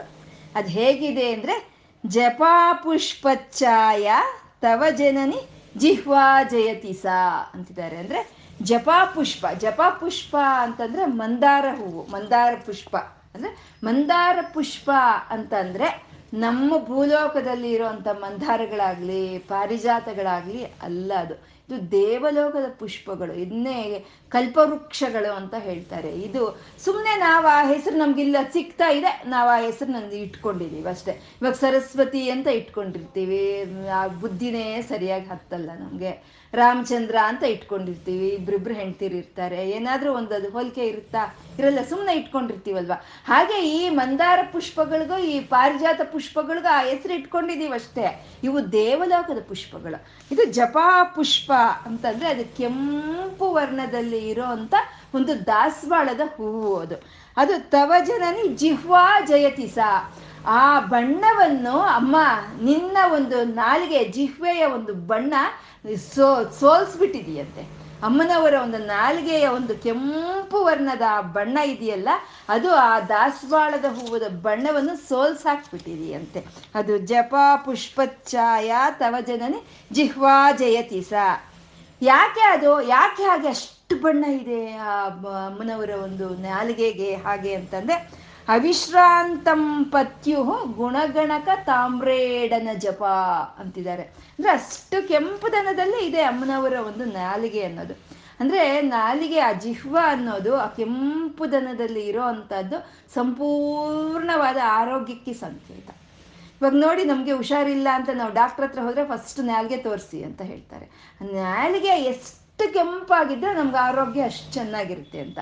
ಅಮ್ಮನವರ ಒಂದು ನಾಲಿಗೆ ಅನ್ನೋದು ಆ ಜಪಾ ಪುಷ್ಪದ ಒಂದು ಬಣ್ಣವನ್ನು ಸೋಲ್ಸೋ ಅಷ್ಟು ಕೆಂಪುತನದಿಂದ ಇದೆಯಂತೆ. ಅದು ಯಾಕೆ ಆಗಿದೆ ಹಾಗೆ ಅಂತಂದ್ರೆ ಅವಿಶ್ರಾಂತಂ ಪತ್ಯು ಗುಣಗಣಕ ತಾಮ್ರೇಡನ ಜಪ. ಅಂದ್ರೆ ಅವಿಶ್ರಾಂತಂ ಅಂದ್ರೆ ವಿಶ್ರಾಂತಿ ಇಲ್ದಲೆ, ಅವಿಶ್ರಾಂತಂ ಗುಣಗಣಕ ತಾಮ್ರೇಡನ ಜಪ. ತಾ ಗುಣಗಣಕ ಅಂದರೆ ಗುಣಗಾನವನ್ನು, ತಾಮ್ರೇ ಆಮ್ರೇಡನ ಅಂದರೆ ಮತ್ತೆ ಮತ್ತೆ ಪುನಃ ಪುನಃ. ಅದೇ ಅಲ್ವಾ ಜಪ ಅಂತ ಹೇಳೋದು, ಪುನಃ ಪುನಃ ಮಾಡೋದೇ ಜಪ ಅಂತ ಹೇಳೋದು. ಅಮ್ಮನವರ ನಾಲಿಗೆ ಅನ್ನೋದು ಅವಿಶ್ರಾಂತವಾಗಿ ವಿಶ್ರಾಂತಿ ಪಡೆದಲೇ ಗುಣಗಾನವನ್ನು ಮಾಡ್ತಾ ಇದೆಯಂತೆ, ನಾಮವನ್ನು ಜಪಿಸ್ತಾ ಇದೆಯಂತೆ, ಕಥೆಗಳನ್ನು ಹೇಳ್ತಾ ಇದೆಯಂತೆ, ಚರಿತ್ರೆಯನ್ನು ಹೇಳ್ತಾ ಇದೆಯಂತೆ, ಪದೇ ಪದೇ ಪದೇ ಜಪವಾಗಿ ಹೇಳ್ತಾ ಇದೆಯಂತೆ. ಯಾರ ನಾಮವನ್ನು ಜಪವಾಗಿ ಹೇಳ್ತಾ ಇದೆ ಅಮ್ಮನವ್ರ ನಾಲಿಗೆ, ಯಾರ ಕಥೆಗಳನ್ನು ಜ ಪದೇ ಪದೇ ಹೇಳ್ತಾ ಇದೆ ಅಂತಂದರೆ ಪತ್ಯುಹು ಅವಿಶ್ರಾಂತಂ ಪತ್ಯುಹು ಅಂದರೆ ಅಮ್ಮನವರ ಪತಿ, ಅಮ್ಮನವರ ಪತಿಯಾದ ಈಶ್ವರನ ಒಂದು ನಾಮವನ್ನು, ಈಶ್ವರನ ಒಂದು ಗುಣಗಳನ್ನು, ಈಶ್ವರನ ಒಂದು ಕಥೆಗಳನ್ನು ಅಮ್ಮನವರ ನಾಲಿಗೆ ಪದೇ ಪದೇ ಪದೇ ಅವಿಶ್ರಾಂತಂ ವಿಶ್ರಾಂತಿ ಇಲ್ಲದೆ ಜಪಿಸ್ತಾ ಇದೆಯಂತೆ. ಅಂದರೆ ಯಾವುದಾದ್ರೂ ಅಷ್ಟೇ ನಮ್ಮಲ್ಲಿ ಅವಿಶ್ರಾಂತವಾಗಿ ಕೆಲಸ ಮಾಡ್ತಾ ಇದ್ರೆ ಆ ಒಂದು ಭಾಗ ಅನ್ನೋದು ಕೆಂಪಾಗುತ್ತೆ ಅಲ್ವಾ. ನಾವು ಈ ಕೈಯಿಂದ ಒಂದೇ ಸಮ ಕೆಲಸ ಮಾಡ್ತಾ ಇದ್ರೆ ಕೈ ಕೆಂಪಗಾಗುತ್ತೆ. ಈ ಕಣ್ಣುಗಳಿಂದ ಒಂದೇ ಸಮ ಟಿ ವಿ ನೋಡ್ತಾ ಇದ್ರೆ ಸಂಜೆ ಅಷ್ಟೊತ್ತಿಗೆ ಕಿ ಕಣ್ಣೆಲ್ಲ ಕೆಂಪಗಾಗುತ್ತೆ ಅಲ್ವಾ. ಹಾಗೆ ಅಮ್ಮನವ್ರ ನಾಲಿಗೆ ಅನ್ನೋದು ನಿರಂತರವಾಗಿ ಆ ಪರಮಾತ್ಮನ ಬಗ್ಗೆ ಜಪ ಮಾಡಿ ಮಾಡ್ತಾ ಮಾಡ್ತಾ ಅದು ಕೆಂಪು ವರ್ಣವನ್ನು ಪಟ್ಕೊಂಡಿದೆಯಂತೆ ಆ ನಾಲಿಗೆ ಅನ್ನೋದು. ಅದು ಆ ಜಪಾ ಪುಷ್ಪ, ಕಲ್ಪವೃಕ್ಷದ ಮಂದಾರ ಪುಷ್ಪದ ಒಂದು ಕೆಂಪು ವರ್ಣವನ್ನು ಸೋಲಿಸ್ತಾ ಇದೆಯಂತೆ ಅದು. ಜಪಾ ಪುಷ್ಪ ಛಾಯಾ ತವ ಜನನಿ ಜಿಹ್ವಾ ಜಯತಿಸ ಯದಗ್ರಾಸೀನಾಯಾ ಸ್ಫಟಿಕ ದೃಶದ ಚಚ್ಚ ವಿಮಯಿ ಅಂದರೆ ಅಂತಹ ಒಂದು ಆ ಕೆಂಪು ವರ್ಣದಲ್ಲಿ ಇರುವಂಥ ನಾಲಿಗೆಯ ಮೇಲೆ ಯದಗ್ರಾಸೀನಾಯ ಆಸೀನವಾಗಿ ಕೂತಿದ್ದಾಳಂತ ಸರಸ್ವತಿ ದೇವಿ. ಅಮ್ಮನವರ ನಾಲಿಗೆಯನ್ನು ಒಂದು ತನ್ನ ಸ್ಥಾನವನ್ನಾಗಿ ಮಾಡಿಕೊಂಡು ಅಮ್ಮನವರ ನಾಲಿಗೆ ಮೇಲೆ ಆಸೀನವಾಗಿ ಕೂತು ಕೂತಿದ್ದಾಳಂತೆ ಯದಗ್ರಾಸೀನಾಯ ಸ್ಫಟಿಕ ದೃಶದ ಚಚ್ಚ ವಿಮಯಿ ಅಂದರೆ ಅಮ್ಮನವ್ರು ಹೇಗಿದ್ದಾರೆ? ಸರಸ್ವತಿ ಬಿಳಿ ಬಣ್ಣದಲ್ಲಿದ್ದಾರಲ್ವ. ಸ್ಫಟಿಕ ಸ್ಫಟಿಕಾಕಾರದ ಶುದ್ಧ ಸ್ಫಟಿಕಾಕಾರವಾಗಿ ಆ ಇರೋವಂಥ ಸರಸ್ವತಿ ಅಮ್ಮನವರು ಈ ಲಲಿತಾ ಅಮ್ಮನವರ ನಾಲಿಗೆಯನ್ನೇ ಅವ್ರ ನಿವಾಸವನ್ನಾಗಿ ಮಾಡಿಕೊಂಡು ಅಲ್ಲಿ ಕೂತಿದ್ದಾಳಂತೆ. ಅಲ್ಲಿ ಹಾಗೆ ಬಿಳಿ ಬಣ್ಣದಲ್ಲಿ ಇರೋವಂಥ ಸರಸ್ವತಿ ಹೇಗೆ ಕಾಣಿಸ್ತಾ ಇದ್ದಾಳೆ ಅಂತಂದರೆ ಸರಸ್ವತಿಯ ಮೂರ್ತಿ ಪರಿಣಮತಿ ಮಾಣಿಕ್ಯ ವಪುಷ ಅಂದರೆ ಆ ಕೆಂಪು ವರ್ಣದ ನಾಲಿಗೆ ಮೇಲೆ ಕೂತಿರೋ ಅಂಥ ಬಿಳಿ ಬಣ್ಣದ ಸರಸ್ವತಿ ಕೆಂಪು ಬಣ್ಣದಲ್ಲಿ ಕಾಣಿಸ್ತಾ ಇದ್ದಾಳಂತೆ. ಅಂದರೆ ಯಾವಾಗಲೂ ಸ್ಫಟಿಕ ಅನ್ನೋದು ಯಾವ ಬಣ್ಣದ ಹತ್ರ ಇಟ್ಟರೆ ಆ ಬಣ್ಣವನ್ನು ಅದು ಪ್ರತಿಬಿಂಬಿಸುತ್ತೆ ಸ್ಫಟಿಕ ಅನ್ನೋದು. ಇವಾಗ ಅಮ್ಮನವರ ಒಂದು ನಾಲಿಗೆ ಅನ್ನೋದು ಕೆಂಪು ವರ್ಣದಲ್ಲಿ ಇದ್ದರೆ ಆ ಬಿಳಿ ಬಣ್ಣದ ಸರಸ್ವತಿ ಅರುಣ ಸರಸ್ವತಿ ಆಗಿದ್ದಾಳಂತೆ. ಇನ್ನೇ ಅರುಣ ಭಗವತಿ ಅಂತ ಹೇಳ್ತೀವಲ್ಲ, ಅರುಣ ಸರಸ್ವತಿ ಆಗಿದ್ದಾಳೆ ಅಂತ. ಅಂದರೆ ಅಮ್ಮನವರ ಮಾ ಬಾಯಿಂದ ಏನು ಮಾತೆಗಳು, ಏನು ಕಥೆಗಳು, ಏನು ಒಂದು ಬರ್ತಾ ಇದೆಯೋ ಶಬ್ದಗಳು, ಅದೇ ಸರಸ್ವತಿ ಅಂತ, ಅದೇ ಸರಸ್ವತಿ ಅಂತ ಹೇಳೋದು. ಇಲ್ಲಿ ಸ್ಫಟಿಕ ಸರಸ್ವತಿ, ಅರುಣ ಸರಸ್ವತಿ ಅಂತ ಎರಡು ಹೇಳಿದ್ರು. ಸ್ಫಟಿ ಅರುಣ ಸರಸ್ವತಿ ಅಂತಂದರೆ ಅದು ಏನದು? ಅಮ್ಮನವರು ಹೇಳ್ತಾ ಇರೋ ಕಥೆಗಳು, ಅಮ್ಮನವ್ರು ಜಪಿಸ್ತಾ ಇರೋ ನಾಮಗಳು, ಅಮ್ಮನವ್ರು ಹೇಳ್ತಾ ಇರೋ ಚರಿತ್ರೆನೇ ಅಲ್ವಾ. ಅಂದರೆ ಅಮ್ಮನವರ ಬಾಯಿಂದ ಬರ್ತಾ ಇರೋವಂಥ ಕವಿತೆನೇ ಅರುಣ ಸರಸ್ವತಿ ಅಂತ. ಅಮ್ಮನವ್ರ ಬಾಯಿಂದ ಬರ್ತಾ ಇರೋ ಕವಿತೆ ಅದು ಅರುಣ ಸರಸ್ವತಿ ಅಂತ. ಇವಾಗ ಸರಸ್ವತಿ ಕಟಾಕ್ಷ ಅನ್ನೋದು ನಮ್ಮೆಲ್ಲರಿಗೂ ಇದೆ, ನಮ್ಮೆಲ್ಲರಿಗೂ ಆ ಸ್ಫಟಿಕಾಕಾರದ ಬಿಳಿ ಬಣ್ಣದ ಸ್ಪ ಸರಸ್ವತಿಯ ಒಂದು ಅನುಗ್ರಹ ಅನ್ನೋದು ನಮ್ಮೆಲ್ಲರ ಮೇಲೆ ಇದೆ. ನಮ್ಮೆಲ್ಲರ ಮೇಲೆ ಆ ಸರಸ್ವತಿಯ ಅನುಗ್ರಹ ಇರೋದಕ್ಕೆ ನಾವು ಮಾತಾಡ್ತಾ ಇದ್ದೀವಿ, ಏನೋ ಹಾಡಾಡ್ತಾ ಇದ್ದೀವಿ, ಎಲ್ಲದು ನೋಡಿದ್ದನ್ನೆಲ್ಲ ನಾವು ಗುರ್ತು ಹಿಡಿತಾ ಇದ್ದೀವಿ, ಎಲ್ಲ ಪದಾರ್ಥಗಳನ್ನು ತಿಳ್ಕೊಳ್ಳೋ ಅಷ್ಟು ಜ್ಞಾನ ನಮಗಿದೆ ಅಲ್ವಾ. ಅದು ಸ್ಫಟಿಕ ವರ್ಣದ ಒಂದು ಸರಸ್ವತಿ ಅಂತ ಹೇಳೋದು. ಇವಾಗ ಈ ಅರುಣವರ್ಣದ ಸರಸ್ವತಿ ಅಂದರೆ ಏನು ಹೇಳಿದ್ರು? ಅಮ್ಮನವರ ಮಾತು ಬಾಯಿಂದ ಹೊರೆ ಬಂದಂಥ ಒಂದು ಕವಿತ್ವ ಅಂತ ಹೇಳಿದ್ರು ಅಲ್ವಾ. ಅಂದರೆ ಆ ಅರುಣ ಸರಸ್ವತಿಯ ಸುಪುತ್ರರು ಅಂತಂದರೆ ಶಂಕರರು. ಅದಕ್ಕೆ ಶಂಕರು ಬರೆದಿರೋಂಥ ಯಾವುದೇ ಕಾವ್ಯಗಳಾಗಬಹುದು ಅಮ್ಮನವರ ಬಾಯಿಂದ ಬಂದಿದೆಯೇನೋ ಅನ್ನೋ ಹಾಗೆ ಇರುತ್ತೆ ಅಲ್ವಾ. ಯಾಕೆಂದರೆ ಅರುಣ ಸರಸ್ವತಿಯ ಅರುಣ ಸರಸ್ವತಿಯ ಸುಪುತ್ರರು ಶಂಕರರು. ಹಾಗಾಗಿ ಅಮ್ಮನವರೇ ಅವ್ರ ಬಾಯಿಂದ ಹೇಳ್ತಾ ಇದ್ದಾರೆ ಅನ್ನೋ ಅಷ್ಟರ ಒಂದು ಮಾಧುರ್ಯವಾಗಿ ಇರುತ್ತೆ ಅದು ಒಂದು ಶಂಕರರ ಒಂದು ಕವಿತ್ವಗಳು ಅನ್ನೋದು. ಹಾಗೆ ವ್ಯಾಸರು, ವಾಲ್ಮೀಕಿರು, ಇವರೆಲ್ಲರನ್ನ ಅರುಣ ಭಗವತಿಯ ಪುತ್ರರೇ. ಅದಕ್ಕೆ ಆ ಅಮ್ಮ ಸರಸ್ವತಿ ದೇವಿ ನುಡ್ದಂಗೆ ಇರುತ್ತೆ ಅವ್ರ ಕಾವ್ಯಗಳು ಎಲ್ಲನೂ. ಇದನ್ನೇ ನಮಗೆ ಕವೀಂದ್ರಾಣಾಂ ಚೇತಃ ಕಮಲವನ ಬಾಲಾತಪರುಚಿಂ ಭಜಂತೆ ಯೇ ಸಂತಃ ಕತಿಚಿತ್ ಅರುಣಾಮೇವ ಭವತೀಂ ಅಂತ ಹೇಳಿದರು. ಅಂದರೆ ಆ ಅರುಣ ಭಗವತಿ, ಆ ಕೆಂಪು ವರ್ಣದ ಸರಸ್ವತಿಯನ್ನು ಯಾರು ಧ್ಯಾನ ಮಾಡ್ತಾರೋ ಅವ್ರಿಗೆ ಒಳ್ಳೆಯ ಕವಿತ್ವ ಬರುತ್ತೆ ಅಂತ ಅವರಲ್ಲಿ ಹೇಳಿದರು ಅಲ್ವಾ. ಅಂದರೆ ಇವಾಗ ಈ ಕೆಂಪು ವರ್ಣದ ಒಂದು ಸರಸ್ವತಿಯ ಧ್ಯಾನ ಮಾಡ್ತಾ ಇದ್ರೆ ಆ ಲಲಿತೆ ಬಾಯಿಂದನೇ ಬರ್ತಾ ಇದೆಯೇನೋ ಅನ್ನೋ ಅಷ್ಟು ಕವಿತ್ವಗಳು ಬರೋ ಅಂಥದ್ದು. ಅದನ್ನು ಇಲ್ಲಿ ಗುರುಗಳು ಈ ಅಮ್ಮನವರ ಒಂದು ನಾಲಿಗೆಯನ್ನು ಒಂದು ವರ್ಣನೆ ಮಾಡ್ತಾ ಹೇಳ್ತಾ ಇದ್ದಾರೆ. ಆ ವಿಶ್ರಾಂತಮ, ವಿಶ್ರಾಂತಿ ಇಲ್ದಲೆ ಆ ಪರಮಾತ್ಮನ ಬಗ್ಗೆ ಜಪವನ್ನು ಮಾಡ್ತಾ ಇರೋವಂಥ ಅಮ್ಮನವರ ಒಂದು ನಾಲಿಗೆಯ ಮೇಲೆ ಆ ಸರಸ್ವತಿ ದೇವಿ ಆಸೀನವಾಗಿ ಕೂತ್ಕೊಂಡು ಆ ಅಮ್ಮನವರ ಬಣ್ಣವನ್ನು ತಾನೂ ಪಡ್ಕೊಂಡಿದ್ದಾಳೆ, ಪಡ್ಕೊಂಡು ಅರುಣ ಭಗವತಿ ಆಗಿದ್ದಾಳೆ, ಅರುಣ ಸರಸ್ವತಿ ಆಗಿದ್ದಾಳೆ ಅನ್ನೋದನ್ನ ಗುರುಗಳು ಇಲ್ಲಿ ನಮಗೆ ತಿಳಿಸ್ಕೊಡ್ತಾ ಇದ್ದಾರೆ. ಇನ್ನು ಮುಂದಿನ ಶ್ಲೋಕ ಹೇಳಿ. ಸ್ಮಿತ ಜ್ಯೋತ್ಸ್ನಾ ಜಾಲಂ ತವ ವದನ ಚಂದ್ರಸ್ಯ ಪಿಬತಾ ಚಕೋರಾಣಾಮಾಸೀತ್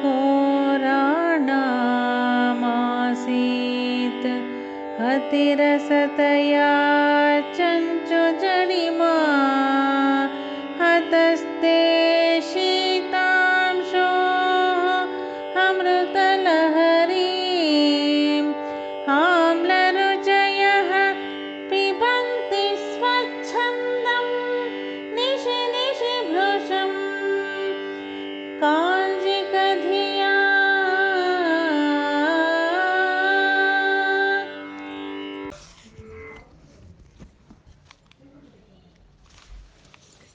ಇದು ಅಮ್ಮನವರ ಒಂದು ಮಂದಹಾಸವನ್ನ ಹೇಳ್ತಾ ಇದ್ದಾರೆ. ಅಮ್ಮನವರ ಒಂದು ಮಂದಹಾಸ ಅಂದ್ರೆ ಜೋರಾಗಿ ಒಂದು ಆರ್ಭಾಟವಾದಂತ ಒಂದು ನಗು ಅಲ್ಲ, ಒಂದು ಮಂದಹಾಸ ಅಂದ್ರೆ ಒಂದು ಕಿರುನಗೆ ಅಂತ ಹೇಳ್ತಾರಲ್ವೇ, ಆ ಕಿರುನಗೆ ಅಮ್ಮನವರ ಒಂದು ಮುಖದ ಮೇಲೆ ಇದೆಯಂತೆ. ಯಾವಾಗ್ಲೂ ನಮ್ಮ ಮುಖದ ಮೇಲೆ ಇರೋಂತ ಕಿರುನಗೆಯಿಂದಾನೆ ನಮ್ಗೆ ನಮ್ಮ ಮುಖದ ಒಂದು ಸೌಂದರ್ಯ ಅನ್ನೋದು ನೂರು ಪಟ್ಟು ಜಾಸ್ತಿ ಆಗುತ್ತಂತೆ, ನೂರು ಪಟ್ಟು ಜಾಸ್ತಿ ಆಗುತ್ತೆ. ನಾವು ಯಾವಾಗಲೂ ನಗುನಗ್ತಾ ಇದೀವಾ ನಗುನಗ್ತಾ ಇದೀವಾ ನಮ್ಮ ಒಂದು ಮುಖದ ಸೌಂದರ್ಯ ಅನ್ನೋದು ನೂರು ಪಟ್ಟು ಜಾಸ್ತಿ ಆಗುತ್ತಂತೆ. ಅಂತ ಅಮ್ಮನವರ ಒಂದು ಮಂದಹಾಸವನ್ನ ಇಲ್ಲಿ ಗುರುಗಳು ಹೇಳ್ತಾ ಇದ್ದಾರೆ. ಸ್ಮಿತ ಜ್ಯೋತ್ಸ್ನಾ ಜಾಲಂ ತವವದನ ಛಂದಸ್ಯ ಪಿಬತಾಂ. ಇಲ್ಲಿ ಅಮ್ಮನವರ ಒಂದು ವದನ, ಅಮ್ಮನವರ ಒಂದು ಮುಖ ಹೇಗಿದೆ ಅಂದ್ರೆ ಈ ಶರತ್ಕಾಲದ ಚಂದ್ರನ, ಹುಣ್ಣಿಮೆಯ ಚಂದ್ರನ ಹಾಗೆ ಇದೆಯಂತೆ. ಇದು ನಾವು ಆವಾಗಲೇ ಕೆಲವು ಸಲ ಹೇಳ್ಕೊಂಡಿದ್ದೀವಿ ಇದನ್ನಲ್ವಾ, ಅಮ್ಮನವರ ಒಂದು ಹುಣ್ಣಿಮೆಯ ಚಂದ್ರನ ಹಾಗೆ ಅಮ್ಮನವರ ಒಂದು ಮುಖ ಇದೆ ಅಂತ ಹೇಳಿ. ಹಾಗೆ ಶರತ್ಚಂದ್ರನ ಹಾಗೆ ಇರೋ ಅಂಥ ಅಮ್ಮನವರ ಮುಖದ ಮೇಲೆ ಇರೋ ಅಂಥ ಬೆಳತಿಂಗಳು ಯಾವುದು? ಪೂರ್ಣಚಂದ್ರ ಅಂದಮೇಲೆ ಬೆಳತಿಂಗಳು ಇರಬೇಕಲ್ವಾ, ಅಲ್ಲಿರೋ ಬೆಳತಿಂಗಳು ಯಾವುದು ಅಂದರೆ ಅಮ್ಮನವ್ರ ಮಂದಹಾಸವೇನಂತೆ. ಅಮ್ಮನವರ ಮಂದಹಾಸವೇ ಅದು ಬೆಳದಿಂಗಳಾಗಿ ಇದೆಯಂತೆ. ಅದು ಸ್ಮಿತ ಜ್ಯೋತ್ಸ್ನಾ ಜಾಲಂ ತವವದನ ಚಂದ್ರಸ್ಯ ಪಿಬತಾಂ. ಇದು ಚಕೋರ್ ಪಕ್ಷಿಗಳಿಗೆ, ಅವಕ್ಕೆ ಯಾವಾಗಲೂ ಅವು ಚಂದ್ರನಿಂದ ಬರ್ತಾ ಇರುವಂಥ ಬೆಳತಿಂಗಳನ್ನು ಕುಡಿ ಕುಡಿಯೋದೇ ಅದಕ್ಕೆ ಆಹ್ಲಾದವಾಗಿರುವಂಥದ್ದು. ಚಂದ್ರನಿಂದ ಬರುವಂಥ ಒಂದು ಬೆಳದಿಂಗಳನ್ನು ಕುಡಿಯೋದು, ಏಕೆಂದರೆ ಅದ್ರ ರುಚಿ ಏನೋ ನಮಗೆ ತಿಳಿದು ಅಲ್ವಾ, ಆ ಬೆಳದಿಂಗಳ ಬೆಳಕು ಎಂಥದ್ದು ಅಂತ ನಮಗೆ ತಿಳಿದಿದೆ. ಆದರೆ ಆ ಒಂದು ಬೆಳದಿಂಗಳ ಒಂದು ರುಚಿ ಎಂಥದ್ದು ಅನ್ನೋದು ನಮಗೆ ತಿಳಿದಿಲ್ಲ ಅಲ್ವಾ. ಹಾಗೆ ಆ ಚಂದ್ರನ ಬೆಳದಿಂಗಳ ರುಚಿ ಎಂಥದ್ದು ಅನ್ನೋದೇ ಚಕೋರನಿಗೆ ಗೊತ್ತು ತಿಳಿಯುತ್ತೆ. ಆ ಸೂರ್ಯನ ಒಂದು ಇದು ಎಂಥದ್ದು ಅನ್ನೋದೇ ಕಮಲಕ್ಕೆ ಗೊತ್ತು ತಿಳಿಯುತ್ತೆ. ಆ ಮೋಡಗಳ ಒಂದು ಆಸ್ವಾದನೆ ಎಂಥದ್ದು ಅನ್ನೋದು ನೆವಿಲಿಗೆ ತಿಳಿಯುತ್ತೆ ಅಲ್ವಾ. ಆ ನೆವಿ ನೆವಿಲೆ ಅಲ್ವಾ ಅನ್ನೋದನ್ನ ಆ ನೆವಿಲಿಗೆ ತಿಳಿಯೋ ಅಂಥದ್ದು ಅಲ್ವಾ. ಈ ಚಂದ್ರ ಈ ಚಕೋರಗಳಿಗೆ ಏನೋ ಆ ಚಂದ್ರನಿಂದ ಬರ್ತಾ ಇರೋ ಅಂಥ ಬೆಳತಿಂಗಳನ್ನು ಕುಡಿದು ಅದಕ್ಕನ್ಸ್ತಂತೆ, ಹೌದು ಅಮ್ಮನವ್ರ ಮುಖ ಹೇಗೋ ಆ ಶರತ್ಕಾಲದ ಹುಣ್ಣಿಮೆಯ ಚಂದ್ರನ ಹಾಗೆ ಇದೆ ಅಲ್ವಾ, ಅಮ್ಮನವರ ನಗು ಅಲ್ಲಿರೋ ಅಂತ ಬೆಳದಿಂಗಳಾಗಿ ಕಾಣಿಸ್ತಾ ಇದೆ ಅಲ್ವಾ, ನಾವು ಯಾಕೆ ಹೋಗ ಆ ಬೆಳದಿಂಗಳನ್ನೇ ನಾವು ಪಾನ ಮಾಡಬಾರ್ದು? ಈ ಚಂದ್ರನಲ್ಲಿ ಬರ್ತಾ ಇರೋ ಬೆಳದಿಂಗಳನ್ನೇ ನಾವು ನಿರಂತರವಾಗಿ ಕುಡಿತಾ ಇದ್ದೀವಲ್ವಾ, ಅದನ್ನ ಒಂದ್ಸಲಿ ಆಸ್ವಾದನೆ ಮಾಡಿದ್ರೆ ಹೇಗಿರುತ್ತೆ ಅಂತ ಆ ಚಕೋರೆ ಪಕ್ಷಿಗಳಿಗೆ ಅನಿಸ್ತಂತೆ. ಸರಿ ಅಮ್ಮ ಬನ್ರ ಬಂದು ಕುಡೀರಿ ಅಂತ ಅಮ್ಮ ಹೇಳಿದ್ಲಂತೆ, ಲಲಿತಮ್ಮ ಹೇಳಿದ್ಲು. ಸರಿ, ಇವೆಲ್ಲ ಹೋಗಿ ಅಮ್ಮನವರ ಮುಖದ ಮೇಲೆ ಇರೋ ಅಂಥ ಒಂದು ಮಂದಹಾಸ ಅನ್ನೋ ಒಂದು ಬೆಳದಿಂಗಳನ್ನು ಪಾನವನ್ನಾಗಿ ಮಾಡ್ತಂತೆ. ಯಾವಾಗ ಅವ ಆ ಪಾನವನ್ನು ಮಾಡ್ತೋ ಚ ಚಕೋರಾಣ ಮಾಸಿತ್ ಅತಿರಸತೆಯ ಚಂಚು ಜಡಿಮಾ. ಈ ಚಂದ್ರನ ಒಂದು ಬೆಳದಿಂಗಳನ್ನು ಪಾನ ಮಾಡ್ತಾ ಇದ್ದಂಥ ಈ ಚಕೋರ ಪಕ್ಷಿಗಳು ಹೋಗಿ ಆ ಲಲಿತಮ್ಮನವರ ಮುಖದ ಮೇಲೆ ಇರೋವಂಥ ಒಂದು ಮಂದಹಾಸ ಅನ್ನೋ ಒಂದು ಬೆಳದಿಂಗಳನ್ನು ಕುಡಿದ ತಕ್ಷಣ ಅತಿರಸತೆಯ ಅಂದರೆ ಅತೀ ಸಿಹಿ ಆಗೋಯ್ತಂತೆ. ಅವರ ಒಂದು ಬಾಯಿ ಅನ್ನೋದು ಅತೀ ಸಿಹಿ. ಇವಾಗ ಎರಡು ಜಾಮೂನ್ ತಿಂದರೆ ಚೆನ್ನಾಗಿರುತ್ತೆ, ಹತ್ತು ತಿಂದರೆ ಎಷ್ಟು ಅತೀ ಒಂದು ಸಿಹಿ ಆಗೋಗುತ್ತೆ. ಅವಾಗ ಏನು ಮಾಡ್ತೀವಿ ನಾವು, ಒಂದಿಷ್ಟು ಉಪ್ಪಿನಕಾಯೋ ಒಂದಿಷ್ಟು ಗೊಜ್ಜೋ ಒಂದಿಷ್ಟು ಚಟ್ನಿ ಪುಡಿನೋ ಏನೋ ಒಂದು ಹುಳ್ಳಕ್ಕಿರೋ ಅಂಥದ್ದನ್ನ ನಾಲ್ಗೆಗೆ ನಾವು ಹಚ್ಕೋಬೇಕು ಅವಾಗಲ್ವಾ. ಹಾಗೆ ಈ ಚಕೋರ್ ಪಕ್ಷಿಗಳಿಗೆ ಅಮ್ಮನವರ ಒಂದು ಮುಖದ ಮೇಲಿರೋಂಥ ಮಂದಹಾಸವನ್ನು ಪಾನ ಮಾಡಿದ ತಕ್ಷಣ ಅತಿರಸತಯ ವಿಪರೀತವಾದಂಥ ಸಿಹಿಯಿಂದ ಚಂಚು ಜಡಿಮ ಅಂದರೆ ಅವರ ಆ ಪಕ್ಷಿಗಳ ಒಂದು ಮೂಗಿನ ತುದಿ ಇದೆ ಅಲ್ವಾ, ಅದು ಜಡವಾಗೋಯ್ತಂತೆ ಜಡವಾಗೋಯ್ತಂತೆ ಅವಾಗ ಅವಕ್ಕೇನಾದರೂ ಹುಳಿ ಪದಾರ್ಥ ಪಾನ ಮಾಡಬೇಕು ಅಂತ ಅನಿಸ್ಬಿಡ್ತಂತೆ. ಯಾಕೆಂದರೆ ಅತಿರಸತಯ ವಿಪರೀತವಾದಂಥ ಒಂದು ಸಿಹಿಯನ್ನು ಅವು ಕುಡಿದ್ಬಿಟ್ಟಿದೆ, ಇವಾಗ ಅವು ಹುಳಿ ಪದಾರ್ಥ ಬೇಕು ಅಂತ ಅವ್ರು ಯಾವ ಏನು ಮಾಡ್ತು ಅಂದರೆ, ಅತಸ್ತೆ ಶೀತಾಂಶೋ ಅಮೃತಲಹರೀಂ ಆಮ್ಲ ರುಚಯ. ಅವಾಗ ಏನು ಮಾಡ್ತು, ಹೋಗಿ ಆ ಚಂದ್ರನ ಹತ್ರನೇ ಹೋಗಿ ಆ ಚಂದ್ರನ ಬೆಳತಿಂಗಳನ್ನು ಪಾನ ಮಾಡ್ತಂತೆ. ಅಮ್ಮನವರ ಮಂದಹಾಸವನ್ನು ಪಾನ ಮಾಡಿದಂಥ ಚಕೋರ ಪಕ್ಷಿಗಳು ಹೋಗಿ ಆ ಚಂದ್ರನ ಒಂದು ಆಹ್ಲಾದವನ್ನು ಪಾನ ಮಾಡಿದ ತಕ್ಷಣ ಅದಕ್ಕೆ ಆಮ್ಲ ರುಚಯ, ಅಮೃತಲಹರೀಂ ಆಮ್ಲ ರುಚಯ, ಆಮ್ಲ ಅಂದ್ರೆ ಅಂದ್ರೆ ಹುಳಿ, ಆ ಹುಳಿ ರುಚಿ ಸಿಕ್ತಂತೆ ಅವಕ್ಕೆ, ಆ ಚಕೋರ ಪಕ್ಷಿಗಳಿಗೆ ಆ ಆ ಹುಳಿ ರುಚಿ ಸಿಕ್ತಂತೆ. ಅದನ್ನೇ ಪಿಬಂತಿ ಸ್ವಚ್ಛಂದಂ ನಿಶಿ ನಿಶಿ ಭೃಶಂ ಕಾಂಜಿ ಕದಿಯ ಅಂದರೆ, ಕಾಂಜಿ ಕದಿಯ ಅಂತಂದರೆ ಗಂಜಿ ಗಂಜಿ.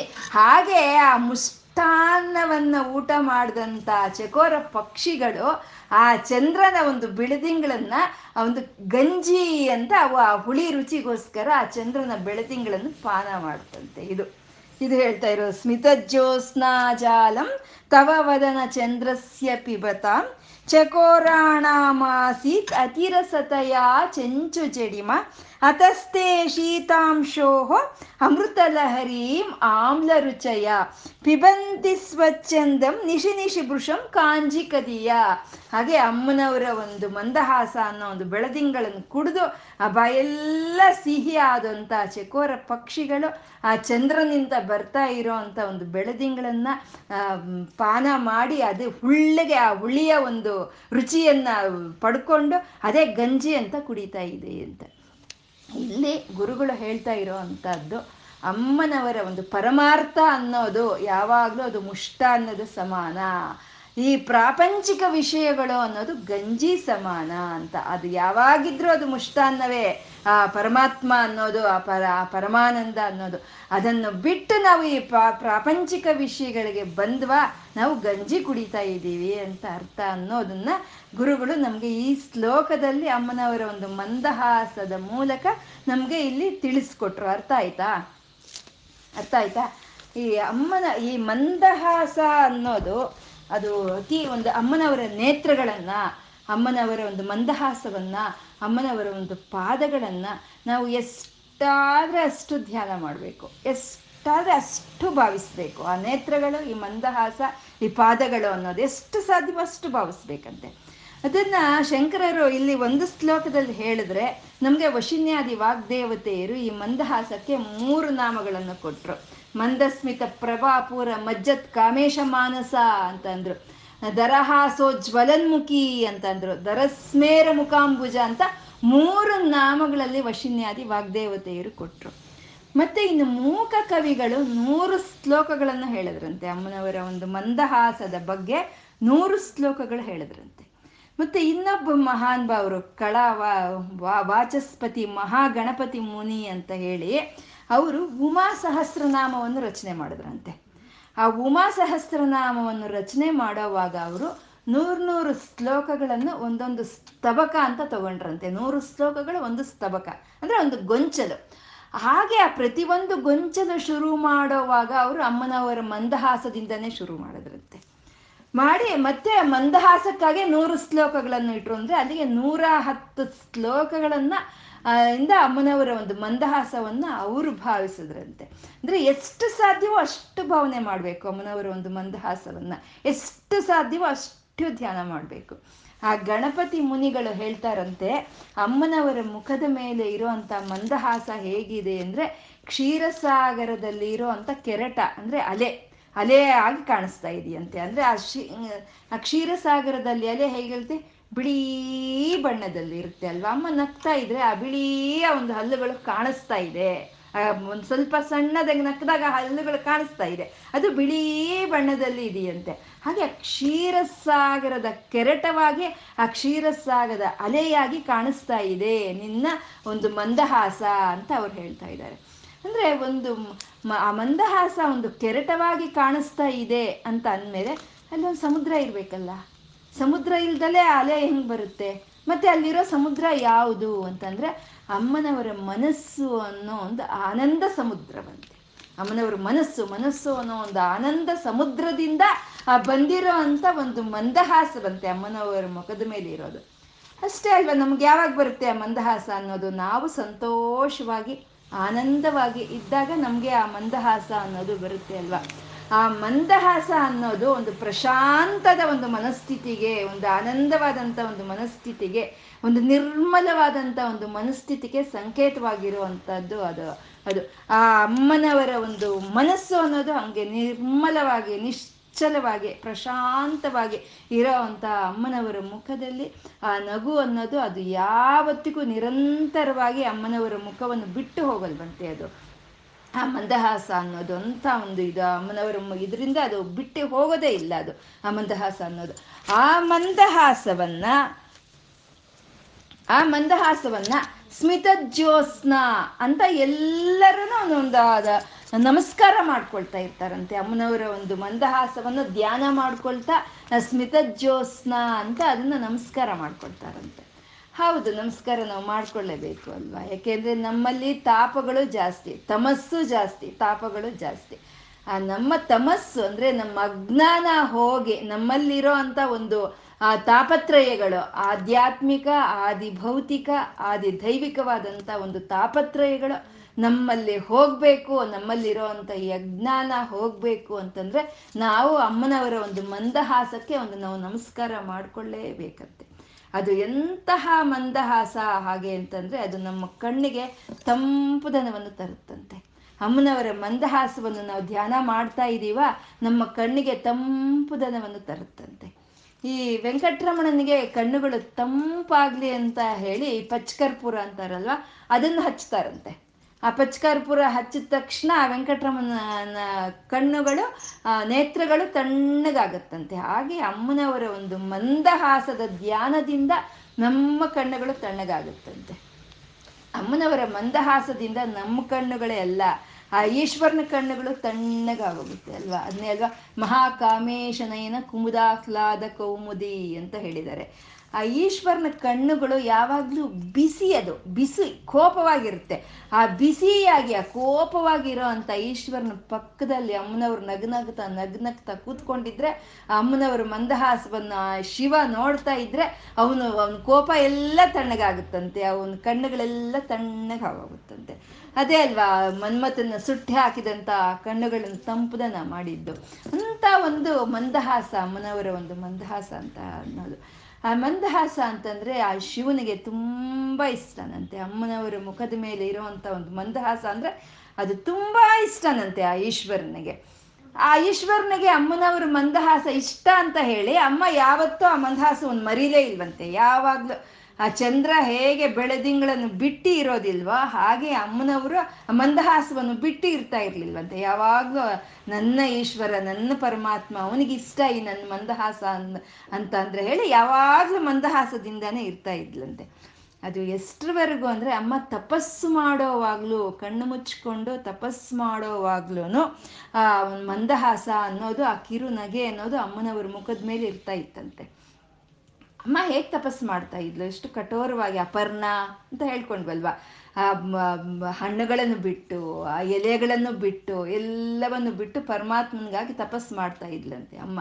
ತಪಸ್ಸು ಮಾಡ್ತಾ ಇದ್ರೆ ಆವಾಗ ಪರಮೇಶ್ವರ ಬಂದರೆ ಆವಾಗಲೂ ಮುಖದಲ್ಲಿ ಒಂದು ಕಿರುನಗೆ ಹಾಗೆ ಇತ್ತಂತೆ. ಕಣ್ಣು ಮುಚ್ಕೊಂಡು ಅಮ್ಮ ಧ್ಯಾನ ಮಾಡ್ತಾ ಇದ್ರು, ಅಮ್ಮನ ಒಂದು ಮುಖದಲ್ಲಿ ಆ ಕಿರುನಗೆ ಅನ್ನೋದು, ಆ ಮಂದಹಾಸ ಅನ್ನೋದು ಇರ್ತ ಇತ್ತಂತೆ. ಎಷ್ಟು ಕಷ್ಟ ಅಲ್ವಾ ಅದು. ಊಟ ಇಲ್ಲ, ತಿಂಡಿ ಇಲ್ಲ, ಹಣ್ಣಿಲ್ಲ, ಎಲೆ ಇಲ್ಲ, ಎಲ್ಲ ಬಿಟ್ಟು ತಪಸ್ಸು ಮಾಡೋವಾಗ ಮಂದಹಾಸ ಮುಖದ ಮೇಲೆ ಇರಬೇಕು ಅಂದರೆ ಇನ್ನೆಂಥ ಇದಿರಬೇಕಲ್ವಾ. ಇವಾಗ ನಾವೊಂದು ದೇವಸ್ಥಾನಕ್ಕೆ ಹೋಗ್ತೀವಿ, ಉಪವಾಸ ಏನು ತಿಂದಲೇ ಹೋಗಿ ದೇವ್ರ ದರ್ಶನ ಮಾಡ್ಕೊಂಡು ಬರೋಣ ಅಂತ ದೇವಸ್ಥಾನಕ್ಕೆ ಹೋಗ್ತೀವಿ. ಹೋಗಿ ನಿಂತ್ಕೊಳ್ತೀವಿ, ಒಂದು ಗಂಟೆ ಹೊತ್ತು ಚೆನ್ನಾಗಿರುತ್ತೆ, ಭಜನ ಹೇಳ್ತೀವಿ, ಹಾಡು ಹೇಳ್ತೀವಿ, ಎಲ್ಲ ಚೆನ್ನಾಗಿ ಆಯಿತು. ಒಂದು ಗಂಟೆ ಕಾಯ್ತೀವಿ, ಎರಡು ಗಂಟೆ ಕಾಯ್ತೀವಿ, ಮೂರು ಗಂಟೆ, ನಾಲ್ಕು ಗಂಟೆ, ಐದು ಗಂಟೆ, ಸಂಜೆ ಆರು ಗಂಟೆ ಆದರೆ ಆವಾಗೂ ಇನ್ನೂ ನಿಂತ್ಕೊಂಡೇ ಇದ್ದೀವಿ ಅಂದರೆ ಆವಾಗ ಶುರುವಾಗುತ್ತೆ, ಅದರೊಳಗೆ ಶುರುವಾಗುತ್ತೆ ನಮಗೆ ನಿಜವಾಗ್ಲೂ. ಆವಾಗಂತ ಖಂಡಿತ ಶುರುವಾಗೋಗುತ್ತೆ, ಏನಪ್ಪ ಇದು, ಈ ಶೆಕೆ, ಈ ಹಶುವು ಹೀಗಿದೆ, ಯಾವಾಗ ಭಗವಂತನ ನೋಡೋದು ನಾನು ಅನ್ನೋ ಒಂದು ಕೈ ಕವಿಕೆ ಅನ್ನೋದು ನಮ್ಮ ಮುಖದಲ್ಲಿ ಕಾಣಿಸ್ಬಿಡುತ್ತೆ. ಆವಾಗ ಎಲ್ಲಿರುತ್ತೆ ನಮ್ಮ ಮುಖದಲ್ಲಿ ಆ ಮಂದಹಾಸ ಅನ್ನೋದು, ಎಲ್ಲಿರುತ್ತೆ ಆ ಭಕ್ತಿ ಅನ್ನೋದು? ಇನ್ನೂ ಸ್ವಲ್ಪ ಹೊತ್ತಾಗೆ ನಿಂತ್ಕೋ ಅಂತಂದರೆ ಏನೋ ಬುದ್ಧಿ ಇಲ್ಲ ನಮಗೆ, ಏನು ದೇವ್ರ ದೇವಸ್ಥಾನದಲ್ಲೇನ ಇದ್ದಾನ, ಮನೇಲಿ ಇಲ್ವಾ, ಯಾಕೋ ಇಲ್ಲಿ ಬಂದು ಕಷ್ಟಪಡ್ತಾ ಇದ್ದೀವಿ ಅಂದ್ಕೊಳ್ತೀವಲ್ವ ನಾವು. ಆದರೆ ಅಮ್ಮನವರು ಪರಮಾತ್ಮನಿಗಾಗಿ ತಪಸ್ ಮಾಡ್ತಾ ಎಲೆಗಳನ್ನು ಹಣ್ಣುಗಳನ್ನು ಎಲ್ಲ ಬಿಟ್ಟು ಕಣ್ಣು ಮುಚ್ಕೊಂಡು ತಪಸ್ ಮಾಡ್ತಾ ಇದ್ರೂ ಆ ಕಿರುನಗೆ ಆ ಮಂದಹಾಸ ಅನ್ನೋದು ಅಮ್ಮನವರ ಮುಖವನ್ನು ಬಿಟ್ಟು ಹೋಗಿರ್ಲಿಲ್ವಂತೆ. ಆ ಶಿವ ಬಂದು ನೋಡಿ ಆ ಪರ್ಣಗಳನ್ನು ಬಿಟ್ಟು ಅಪರ್ಣ ಹಾಗೆ ನೀನು ತಪಸ್ ಮಾಡ್ತಾ ಇದ್ರೂ ನಿನ್ನ ಮುಖದಲ್ಲಿ ಆ ಕಿರುನಗೆ ಇದೆ ಅಲ್ವಾ, ಅದೇ ನನಗೆ ಅಂತ ಹೇಳಿ ಮಜ್ಜತ್ ಕಾಮೇಶ ಮಾನಸ ಮಂದಸ್ಮಿತ ಪ್ರಭಾಪುರ ಮಜ್ಜತ್ ಕಾಮೇಶ ಮಾನಸ, ಆ ಅಮ್ಮನವರ ಮುಖದ ಮೇಲೆ ಇದ್ದಂಥ ಮಂದಹಾಸಕ್ಕೆ ಅವನ ಮನಸ್ಸು ಕೊಚ್ಚಿ ಹೋಯ್ತಂತೆ. ಅಂದರೆ ಆ ಮಂದಹಾಸದಲ್ಲಿ ಕೊಚ್ಚಿ ಹೋಯ್ತು ಆ ಪರಮಾತ್ಮನ ಮನಸ್ಸು ಅಂತ. ಅಂತಹ ಒಂದು ಆ ಮಂದಹಾಸ, ಆ ಅಮ್ಮನವರ ಒಂದು ಮಂದಹಾಸವನ್ನು ನೋಡೋದಕ್ಕೆ ಆ ಪರಮಾತ್ಮ ಶಿವನಿಗೆ ಆ ಈಶ್ವರನಿಗೆ ಯಾವಾಗಲೂ ಇಷ್ಟನಂತೆ. ಅವನಿಗಿಷ್ಟ ಅಂತ ಅಮ್ಮ ನಗ್ನಗ್ತಾ ಇರೋದು, ಅಮ್ಮ ನಗ್ನಗ್ತಾ ಇದ್ರೆ ಚೆನ್ನಾಗಿರ್ತಾಳೆ ಅಂತ ಅವ್ನು ನೋಡ್ತಾ ಇರೋದು, ಇದೇ ಅವ್ರ ವ್ಯವಹಾರವೆಲ್ಲನೂ. ಒಂದೇ ಒಂದ್ಸಲಿ ಅಮ್ಮನವರು ಮಂದಹಾಸವನ್ನು ತೋರಲ್ವಂತೆ, ಮಂದಹಾಸವನ್ನು ಮಖದಲ್ಲಿ ಇರೋದಿಲ್ವಂತೆ. ಅದು ಯಾವಾಗ ಅಂತಂದರೆ ಮದುವೆ ಸಮಯದಲ್ಲಿ, ಅವರು ಮದುವೆ ಆ ಪಾರ್ವತಿ ಪರಮೇಶ್ವರ ಗಿರಿಜಾ ಕಲ್ಯಾಣದ ಸಮಯದಲ್ಲಿ ಅಮ್ಮ ನಾಚಿಕೆಯಿಂದ ತಲೆ ಬೊಗ್ಗಿಸ್ಕೊಂಡು ಕೂತಿರ್ತಾಳಂತೆ. ಆದರೆ ಈ ಪರಮಾತ್ಮನಿಗೆ ಈ ಶಿವನಿಗೆ ನೋಡಬೇಕು, ಅಮ್ಮನ ಮುಖದ ಮೇಲೆ ಇರುವಂಥ ಮಂದಹಾಸ ಮಿಸ್ ಆಗ್ತಾ ಇದ್ದೀನಿ, ನಾನು ನೋಡಬೇಕು, ಇವಾಗ ನಾನೇನು ಮಾಡಲಿ ಅಂತ ಅವನು ಯೋಚನೆ ಮಾಡ್ತಾನೆ. ಆಗ ಯೋಚನೆ ಮಾಡ್ತಾ ಮಾಡ್ತಾ ಅವನು ಏನಂದ್ಕೊಂಡ್ರೆ, ಇವಾಗ ಏನಾದರೂ ಒಂದು ಕಲೆಯನ್ನು ಪ್ರದರ್ಶಿಸಬೇಕು, ಇಲ್ಲಿ ಒಂದು ಕಲೆಯನ್ನು ಪ್ರದರ್ಶಿಸಿದ್ರೆ ಆವಾಗ ಅಮ್ಮ ಆವಾಗ ಅವಳು ತಲೆ ಎತ್ತಿ ನೋಡ್ತಾಳೆ, ಆವಾಗ ಮಂದಹಾಸವನ್ನು ಬೀರ್ತಾಳೆ ಆ ಕಲೆಗೆ ಅಂತ ಪರಮಾತ್ಮ ಆ ಶಿವ ಅಂದ್ಕೊಳ್ತಾನಂತೆ. ಅಷ್ಟೇ, ಯಾವುದಾದ್ರೂ ಒಂದು ಕಲೆಗೆ ಯಾರಿಗಾದ್ರೂ ನಗುವೆ ಬರುತ್ತೆ ನೋಡಿ. ಇವಾಗ ಇದೆಲ್ಲ ಹೇಳ್ಕೊಳ್ತಾ ಇದ್ರೆ ನಮ್ಮ ಎಲ್ಲರ ಮುಖದಲ್ಲೂ ಒಂದು ಮಂದಹಾಸ ಅಂತ ಇದೆ ಅಲ್ವಾ, ಎಲ್ಲರ ಮುಖದಲ್ಲೂ ಮಂದಹಾಸ ಇದೆ ಅಲ್ವಾ. ಹಾಗೆ ಅವನು ಏನಾದರೂ ಒಂದು ಕಲೆಯನ್ನು ಪ್ರದರ್ಶಿಸಿದ್ರೆ ಆವಾಗ ತಲೆ ಎತ್ತಿ ನೋಡಿ ಮಂದಹಾಸವನ್ನು ಮಾಡ್ತಾಳೆ. ಏನು ಕಲೆ ತೋರಿಸ್ತಾನೆ ಅವನು? ಅವನ ನಟರಾಜ, ಅವನಿಗೆ ಗೊತ್ತಿರೋದೇ ನೃತ್ಯ. ಆದರೆ ಅವನು ಹಸೆ ಮಾಣೆ ಮೇಲೆ ಕೂತಿರೋದೆ, ಕೂತಿರೋ ಅವನು ಎದ್ದು ಹೋಗಿ ಅವ್ನು ಡ್ಯಾನ್ಸ್ ಮಾಡಿದ್ರೆ ಏನಾದರೂ ಚೆನ್ನಾಗಿರ್ತೇನ್ರಿ ನೋಡೋದಕ್ಕೆ? ಹಾಗೆ ಅವನು ಡ್ಯಾನ್ಸ್ ಮಾಡೋ ಹಾಗಿಲ್ಲ, ನೃತ್ಯ ಮಾಡೋ ಹಾಗಿಲ್ಲ. ಇವಾಗ ಏನು ಮಾಡಲಿ ಅಂತ ಯೋಚನೆ ಮಾಡಿ ಅವನ ಒಬ್ಬ ಶಿಷ್ಯ, ಪ್ರಥಮ ಶಿಷ್ಯ ಇರ್ತಾನೆ, ಅವನ ಹೆಸರು ತಂಡು ಅಂತ ಹೇಳಿ ಅವನು ಕರೀತಾನೆ ಅಂತೆ, ಬಾ ಇಲ್ಲಿ ಅಂತ ಕರೀತಾನೆ.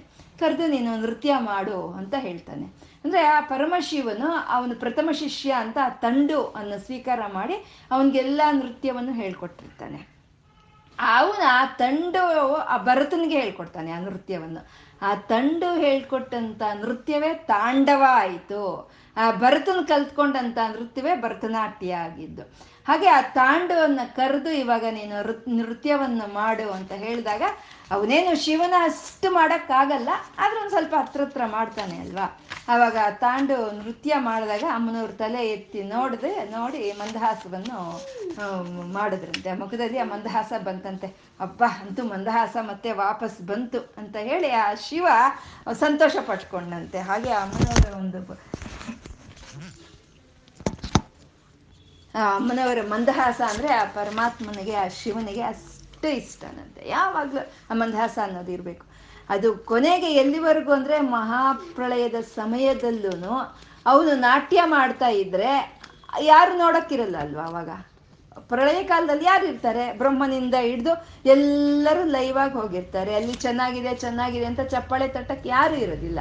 ಆವಾಗ ಅಮ್ಮ ನಾನಿದ್ದೀನಿ, ನಾನು ನೋಡಿ ನಾನು ನಗ್ತಾ ನಗ್ತಾ ನೋಡ್ತಾ ನಾನು ಚಪ್ಪಾಳೆ ಹೊಡಿತೀನಿ, ನೀವು ನಾಟ್ಯ ಮಾಡಿ ಅಂತ ಹೇಳಿದ್ರೆ ಆವಾಗ ಅಮ್ಮನವರು ಬೀರ್ತಾ ಇರುವಂಥ ಮಂದಹಾಸವನ್ನು ನೋಡ್ಕೊಂಡು ನೋಡಿಕೊಂಡು ಆ ಶಿವನು ಪ್ರಳಯ ನಾಟ್ಯವನ್ನು ಮಾಡಿದ್ನಂತೆ. ಇದು ಮಹೇಶ್ವರ ಮಹಾಕಲ್ಪ ಮಹಾತಾಂಡವ ಸಾಕ್ಷಿಣಿ ಅಂತ.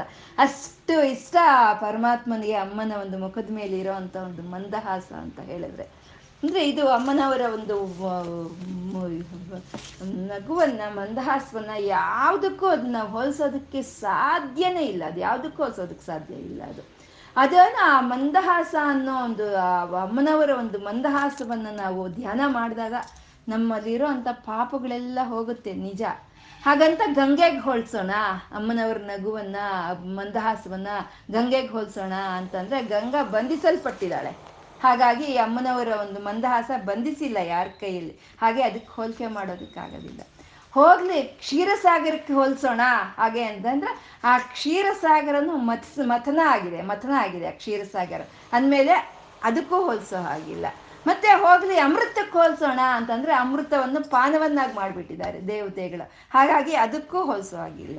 ಹೋಗ್ಲಿ ಚಂದ್ರನಿಗೆ ಹೋಲಿಸೋಣ ಅಂತ ಅಂದ್ರೆ ಆ ಚಂದ್ರ ಕ್ಷಯ ವೃದ್ಧಿ ಕ್ಷಯ ವೃದ್ಧಿ ಬೆಳೀತಾನೆ ಕ್ಷಯವಾಗ್ತಾನೆ, ಹಾಗಾಗಿ ಅವನಿಗೂ ಬೆ ಹೋಲಿಕೆ ಕೊಡೋದಕ್ಕೆ ಆಗೋದಿಲ್ಲ. ಅದು ಅಂದರೆ ಅಮ್ಮನವರ ಒಂದು ಮಂದಹಾಸಕ್ಕೆ ಅಮ್ಮನವರ ಮಂದಹಾಸವೇ ಸಾಕ್ಷಿ, ಅದಕ್ಕೆ ಇನ್ನೊಂದು ಸಾದೃಶ್ಯ ಇಲ್ಲ ಅಂತ ಇಲ್ಲಿ ಎಲ್ಲ ಕವಿಗಳನ್ನು ಹೇಳೋ ಅಂಥದ್ದು. ಅದಂಥ ಒಂದು ಶರತ್ ಋತುವಿನಲ್ಲಿ ಇರೋ ಅಂಥ ಹುಣ್ಣಿಮೆಯ ಹಾಗೆ ಇರೋ ಅಂಥ ಅಮ್ಮನವರ ಒಂದು ವದನದಲ್ಲಿ ಇರೋ ಅಂಥ ಒಂದು ಮಂದಹಾಸ ಅದು ಬೆಳದಿಂಗಳಾಗಿದೆ.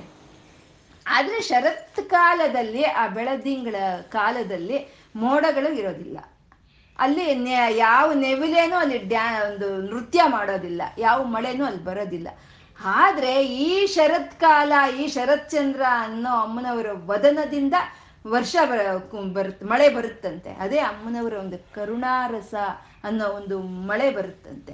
ಈ ಈ ಅಮ್ಮನವರ ಮಂದಹಾಸ ಅನ್ನೋ ಒಂದು ಬೆಳದಿಂಗಳಿಗೆ ಆ ನೀಲಕಂಠ ಅಂದರೆ ನೆವಿಲಿಗೆ ನೀಲಕಂಠ ಅಂತ ಹೇಳ್ತೀವಲ್ವ, ಆ ನೀಲಕಂಠ ನೃತ್ಯ ಮಾಡ್ತಾನಂತೆ. ಅದೇ ಪರಮಶಿವ, ಆ ಪರಮಶಿವನೇ ನೀಲಕಂಠ. ಅಮ್ಮನವರ ಒಂದು ಮಂದಹಾಸಕ್ಕೆ ಅವನು ನೃತ್ಯ ಮಾಡ್ತಾ ಇರ್ತಾನಂತೆ. ಹಾಗೆ ಅಂಥ ಒಂದು ಅಮ್ಮನವ್ರನ್ನ ಬಿಟ್ಟು ಮಂದಹಾಸ ಇರೋದಿಲ್ಲ, ಮಂದಹಾಸವನ್ನು ಬಿಟ್ಟು ಅಮ್ಮನವರು ಇರೋದಿಲ್ಲ. ನಿರಂತರವಾಗಿ ಆ ಅಮ್ಮನವರ ಮುಖದ ಮೇಲೆ ಆ ಮಂದಹಾಸ ಅನ್ನೋದು ಯಾವಾಗಲೂ ಸದಾ ಇರೋ ಅಂಥ ಒಂದು ಇದು. ಅದು ಎಷ್ಟಕ್ಕೂ ಅಮ್ಮನವರು ಹೊರತಾ ಇರೋವಂಥ ಜವಾಬ್ದಾರಿಗಳು ಅಂಥವು ರೀ, ಸೃಷ್ಟಿ ಸ್ಥಿತಿ ಲಯ ತಿರೋಧಾನ ಅನುಗ್ರಹ ಅನ್ನೋ ಅಂಥ ಒಂದು ಕಾರ್ಯಗಳನ್ನು ನಿರಂತರವಾಗಿ ಮಾಡ್ತಾ ಇರೋವಂಥ ಅಮ್ಮನವ್ರ ಮುಖದಲ್ಲಿ ಯಾವುದೇ ವಿಧವಾದ ಒಂದು ಬೇಸರವಾಗಲಿ, ಯಾವುದೇ ವಿಧವಾದಂಥ ಒಂದು ಒಂದು ನಾವೇನು ಹೇಳ್ತೀವಿ ಒಂದು ಸುಸ್ತು ಅಂತ ಆಗಲಿ ಯಾವುದೂ ಇಲ್ಲ. ಅಲ್ಲಿ ಅಲ್ಲಿ ಮಂದಹಾಸವೇ ಇದೆಯಂತೆ, ಮಂದಹಾಸವೇ ಇದೆಯಂತೆ. ಅದು ಅದನ್ನು ನೋಡಿದ್ರೆ ನಾವು ಆ ಅಮ್ಮನ ಮಕ್ಕಳಾದ ನಾವು ನಾವಿನ್ ಹೇಗೆ ನಾವು ಮಂದಹಾಸವನ್ನು ನಾವು ಉಳಿಸ್ಕೋಬೇಕು ಅಲ್ವಾ? ಅಮ್ಮನಿಗಿಂತ ಜವಾಬ್ದಾರಿಗಳಿದೆಯಾ ನಮಗೆ? ಇಲ್ಲ ಅಲ್ವಾ? ಲಲಿತಮ್ಮನಿಗಿಂತ ಜವಾಬ್ದಾರಿಗಳು ನಮಗಿಲ್ಲ. ಹಾಗಾಗಿ ನಾವು ಆ ಮಂದಹಾಸವನ್ನು ಯಾವಾಗಲೂ ನಿರಂತರ ನಾವು ಉಳಿಸ್ಕೋಬೇಕು ಅಲ್ವಾ? ಇವಾಗ ಶ್ರೀರಾಮಚಂದ್ರ, ಶ್ರೀರಾಮಚಂದ್ರ ಅಂದರೆ ಆದರ್ಶ ಮೂರ್ತಿ ಅಂತ. ಅಂದರೆ ಶ್ರೀರಾಮಚಂದ್ರ ಹೇಗೆ ಇದಾನೋ ಅದನ್ನು ಆದರ್ಶವನ್ನಾಗಿ ತಗೊಂಡು ನಾವೆಲ್ಲ ಇರಬೇಕು ಅನ್ನೋವಂಥದ್ದು ಅಲ್ವಾ? ಅಂತ ಶ್ರೀರಾಮಚಂದ್ರನನ್ನ ವಾಲ್ಮೀಕಿ ಸ್ಮಿತಭಾಷಿ ಅಂತ ಹೋಲಿಕೆ ಮಾಡ್ತಾರೆ. ಸ್ಮಿತಭಾಷಿ, ಸ್ಮಿತಭಾಷಿ ಅಂದರೆ ಮಿತವಾಗಿ ಮಿತವಾಗಿ ಮಾತಾಡೋರು ಅಂತನಾ? ಅಂದರೆ ಅಲ್ಲ, ಸ್ಮಿತಭಾಷೆ ಅಂದರೆ ನಗ್ನಗ್ತಾ ಮಾತಾಡೋದು, ನಗ್ನಗ್ತಾ ಮಾತಾಡೋದು. ಏನೇ ಮಾತಾಡಿದ್ರು ನಗ್ನಗ್ತಾ ನಗ್ನಗ್ತಾ ಮಾತಾಡೋದು. ಇನ್ನೊಂದು ಕಡೆ ಸ್ಮಿತ ಪೂರ್ವ ಭಾಷಿ ಅಂತ ವರ್ಣನೆ ಮಾಡ್ತಾರಂತೆ. ಅಂದರೆ ಮೊದಲು ನಗು ಆಮೇಲೆ ಮಾತು, ಮೊದಲು ನಗು ಆಮೇಲೆ ಮಾತು. ನಗ್ನಗ್ತಾ ನಗ್ನಗ್ತಾ ಇದ್ರೆ ಅದು ಎಷ್ಟು ಧೈರ್ಯ ಇರುತ್ತೆ ಅಲ್ವಾ? ಎಷ್ಟು ಧೈರ್ಯ ಇರುತ್ತೆ ನಮಗೆ. ಇವಾಗ ಯಾರ ಹತ್ರ ಆದ್ರೂ ಹೋಗ್ತೀವಿ ನಾವು, ನಗ್ನಗ್ತಾ ಇದ್ರೆ ಹಬ್ಬ ನಗ್ನಗ್ತಾ ಇದ್ರು ನಮ್ಮ ಕೆಲಸ ಆಗುತ್ತೆ ಅಂತ ಅಂದ್ಕೊಳ್ತೀವಲ್ವ? ಹಾಗೆ ಅಮ್ಮನವ್ರು ನಗ್ನಗ್ತಾ ಇರೋ ಹಾಗೆ ನಾವು ಧ್ಯಾನ ಮಾಡಿದ್ರೆ ನಮಗೆ ಯಾವ ರೀತಿ ಭಯಗಳು ನಮಗೆ ಇರೋದಿಲ್ವಂತೆ. ಹಾಗೆ ಅಂತ ಅಂತಹ ಒಂದು ಅದು ಮಂದಹಾಸ ಅಂತ ಹೇಳೋ ಅಂಥದ್ದು. ಹಾಗೆ ಆ ಅಮ್ಮನ ಹಾಗೆ ಹಾಗೆ ಶ್ರೀರಾಮಚಂದ್ರನನ್ನು ನಾವು ಆದರ್ಶವಾಗಿ ತಗೋಬೇಕು ಅಲ್ವಾ? ಕೃಷ್ಣನ್ಗಿರೋಗಿಂತ ಜವಾಬ್ದಾರಿಗಳಲ್ವಾ ಅಲ್ಲ ನಮ್ಮದು. ಆ ಶ್ರೀರಾಮ ಪಟ್ಟಂಥ ಕಷ್ಟಗಳು ನಾವು ಯಾರೂ ಪಡ್ತಾ ಇಲ್ಲ ಅಲ್ವಾ? ಹಾಗಿದ್ಮೇಲೆ ಅದನ್ನ ಆದರ್ಶವಾಗಿ ತಗೊಂಡು ಇಷ್ಟು ಜವಾಬ್ದಾರಿಯನ್ನು ನಿರ್ವಹಣೆ ಮಾಡ್ತಾ ಇರುವಂಥ ಲಲಿತಮ್ಮನವರು ಮಂದಹಾಸವನ್ನು ನಾವು ನಿರಂತರ ಧ್ಯಾನ ಧ್ಯಾನ ಮಾಡ್ತಾ ನಾವು ನಗ್ನಗ್ತಾ ನಗ್ನಗ್ತಾ ಇರಬೇಕು. ಆದರೆ ಇಷ್ಟು ಮಂದ ಮಂದಹಾಸದ ಮೇಲೆ ಇಷ್ಟೊಂದು ಹೇಳಿದಂಥ ನಮ್ಮ ಭಾರತ ಸಂಸ್ಕೃತಿಯಲ್ಲಿ ಆ ಸಂಸ್ಕೃತಿ ಎಲ್ಲ ಗ್ರಂಥಗಳಲ್ಲೇ ಉಳಿದೋಗ್ಬಿಟ್ಟಿದೆ, ಗ್ರಂಥಗಳಲ್ಲೇ ಉಳಿದೋಗ್ಬಿಟ್ಟಿದೆ. ನಾವು ಯಾರು ಯಾರನ್ನ ನಗ್ನಗ್ತಾ ಮಾತಾಡ್ಸೋ ಅಂಥದ್ದನ್ನೇ ನಾವು ಮರೆತೋಗ್ಬಿಟ್ಟಿದ್ದೀವಿ ಅಲ್ವಾ? ಕೊನೆಗೆ ಈ ರಿಸೆಪ್ಷನಿಸ್ಟ್ ಇರ್ತಾರೆ, ಅವ್ರು ಇರೋದೇ ನಗ್ನಗ್ತಾ ಮಾತಾಡೋಕ್ಕೆ, ಅವ್ರು ಸಹಿತ ನಗ್ನಗ್ತಾ ಮಾತಾಡೋದಿಲ್ಲ ಅಲ್ವಾ. ಈ ವಿಷಯದಲ್ಲಿ ಪಾಶ್ಚಾತ್ಯರೇ ಎಷ್ಟೋ ವಾಸಿ, ಅವರು ಪರಿಚಯ ಇದ್ರು ಪರಿಚಯ ಇಲ್ದಿದ್ರು ನಗ್ನಗ್ತಾ ಮಾತಾಡಿಸ್ತಾರೆ ನಗ್ನಗ್ತಾ ಮಾತಾಡಿಸ್ತಾರೆ ಅಲ್ವಾ. ನಗ್ತಾರೆ ನಗ್ತಾರೆ ಮಾತಾಡೋದಕ್ಕಿಂತ ಮುಂಚೆ ನಗ್ತಾರೆ ಅಲ್ವಾ. ಹಾಗೆ ನಾವು ನಗ್ನಗ್ತಾ ಮಾತಾಡಬೇಕು. ಏನೇ ಕಷ್ಟಗಳು ಏನ್ರಿ ಅದಕ್ಕೆ ನಾವೇನು ಕಳ್ಕೊಳ್ತೀವಿ, ನಚತೆ ಹಾನಿರಿಯತ, ನಮ್ಗೇನು ಹಾನಿ ಇಲ್ಲ ಅದರಿಂದ ನಗ್ನಗ್ತಾ ಇರೋದ್ರಿಂದ. ಹಾಗೆ ನಾವು ಎಲ್ಲರನ್ನೂ ನಗ್ನಗ್ತಾ ಮಾತಾಡಿಸ್ತಾ ನಾವು ಎಷ್ಟು ಕಷ್ಟಗಳು ಬಂದ್ರು ಎಷ್ಟು ಸುಖ ಬಂದ್ರು ಎಷ್ಟು ಕಷ್ಟ ಬಂದ್ರು ಅಮ್ಮ ಅಮ್ಮನವರ ಒಂದು ಮಂದಹಾಸವನ್ನು ಧ್ಯಾನ ಮಾಡ್ತಾ ನಾವು ಸದಾ ನಮ್ಮ ಮುಖದ ಮೇಲೆ ನಾವು ಈ ಮಂದಹಾಸವನ್ನು ಹೀಗೆ ನಾವು ಉಳಿಸ್ಕೊಳ್ಳೋಣ ಅಂತ ಹೇಳ್ತಾ ಇವತ್ತು ಏನು ಹೇಳಿದೀವೋ ಎಲ್ಲ ಶಿವಶಕ್ತಿಯರಿಗೆ ಅರ್ಪಣೆ ಮಾಡಿಕೊಂಡು ಸರ್ವಂ ಶ್ರೀ ಲಲಿತಾರ್ಪಣಮಸ್ತು.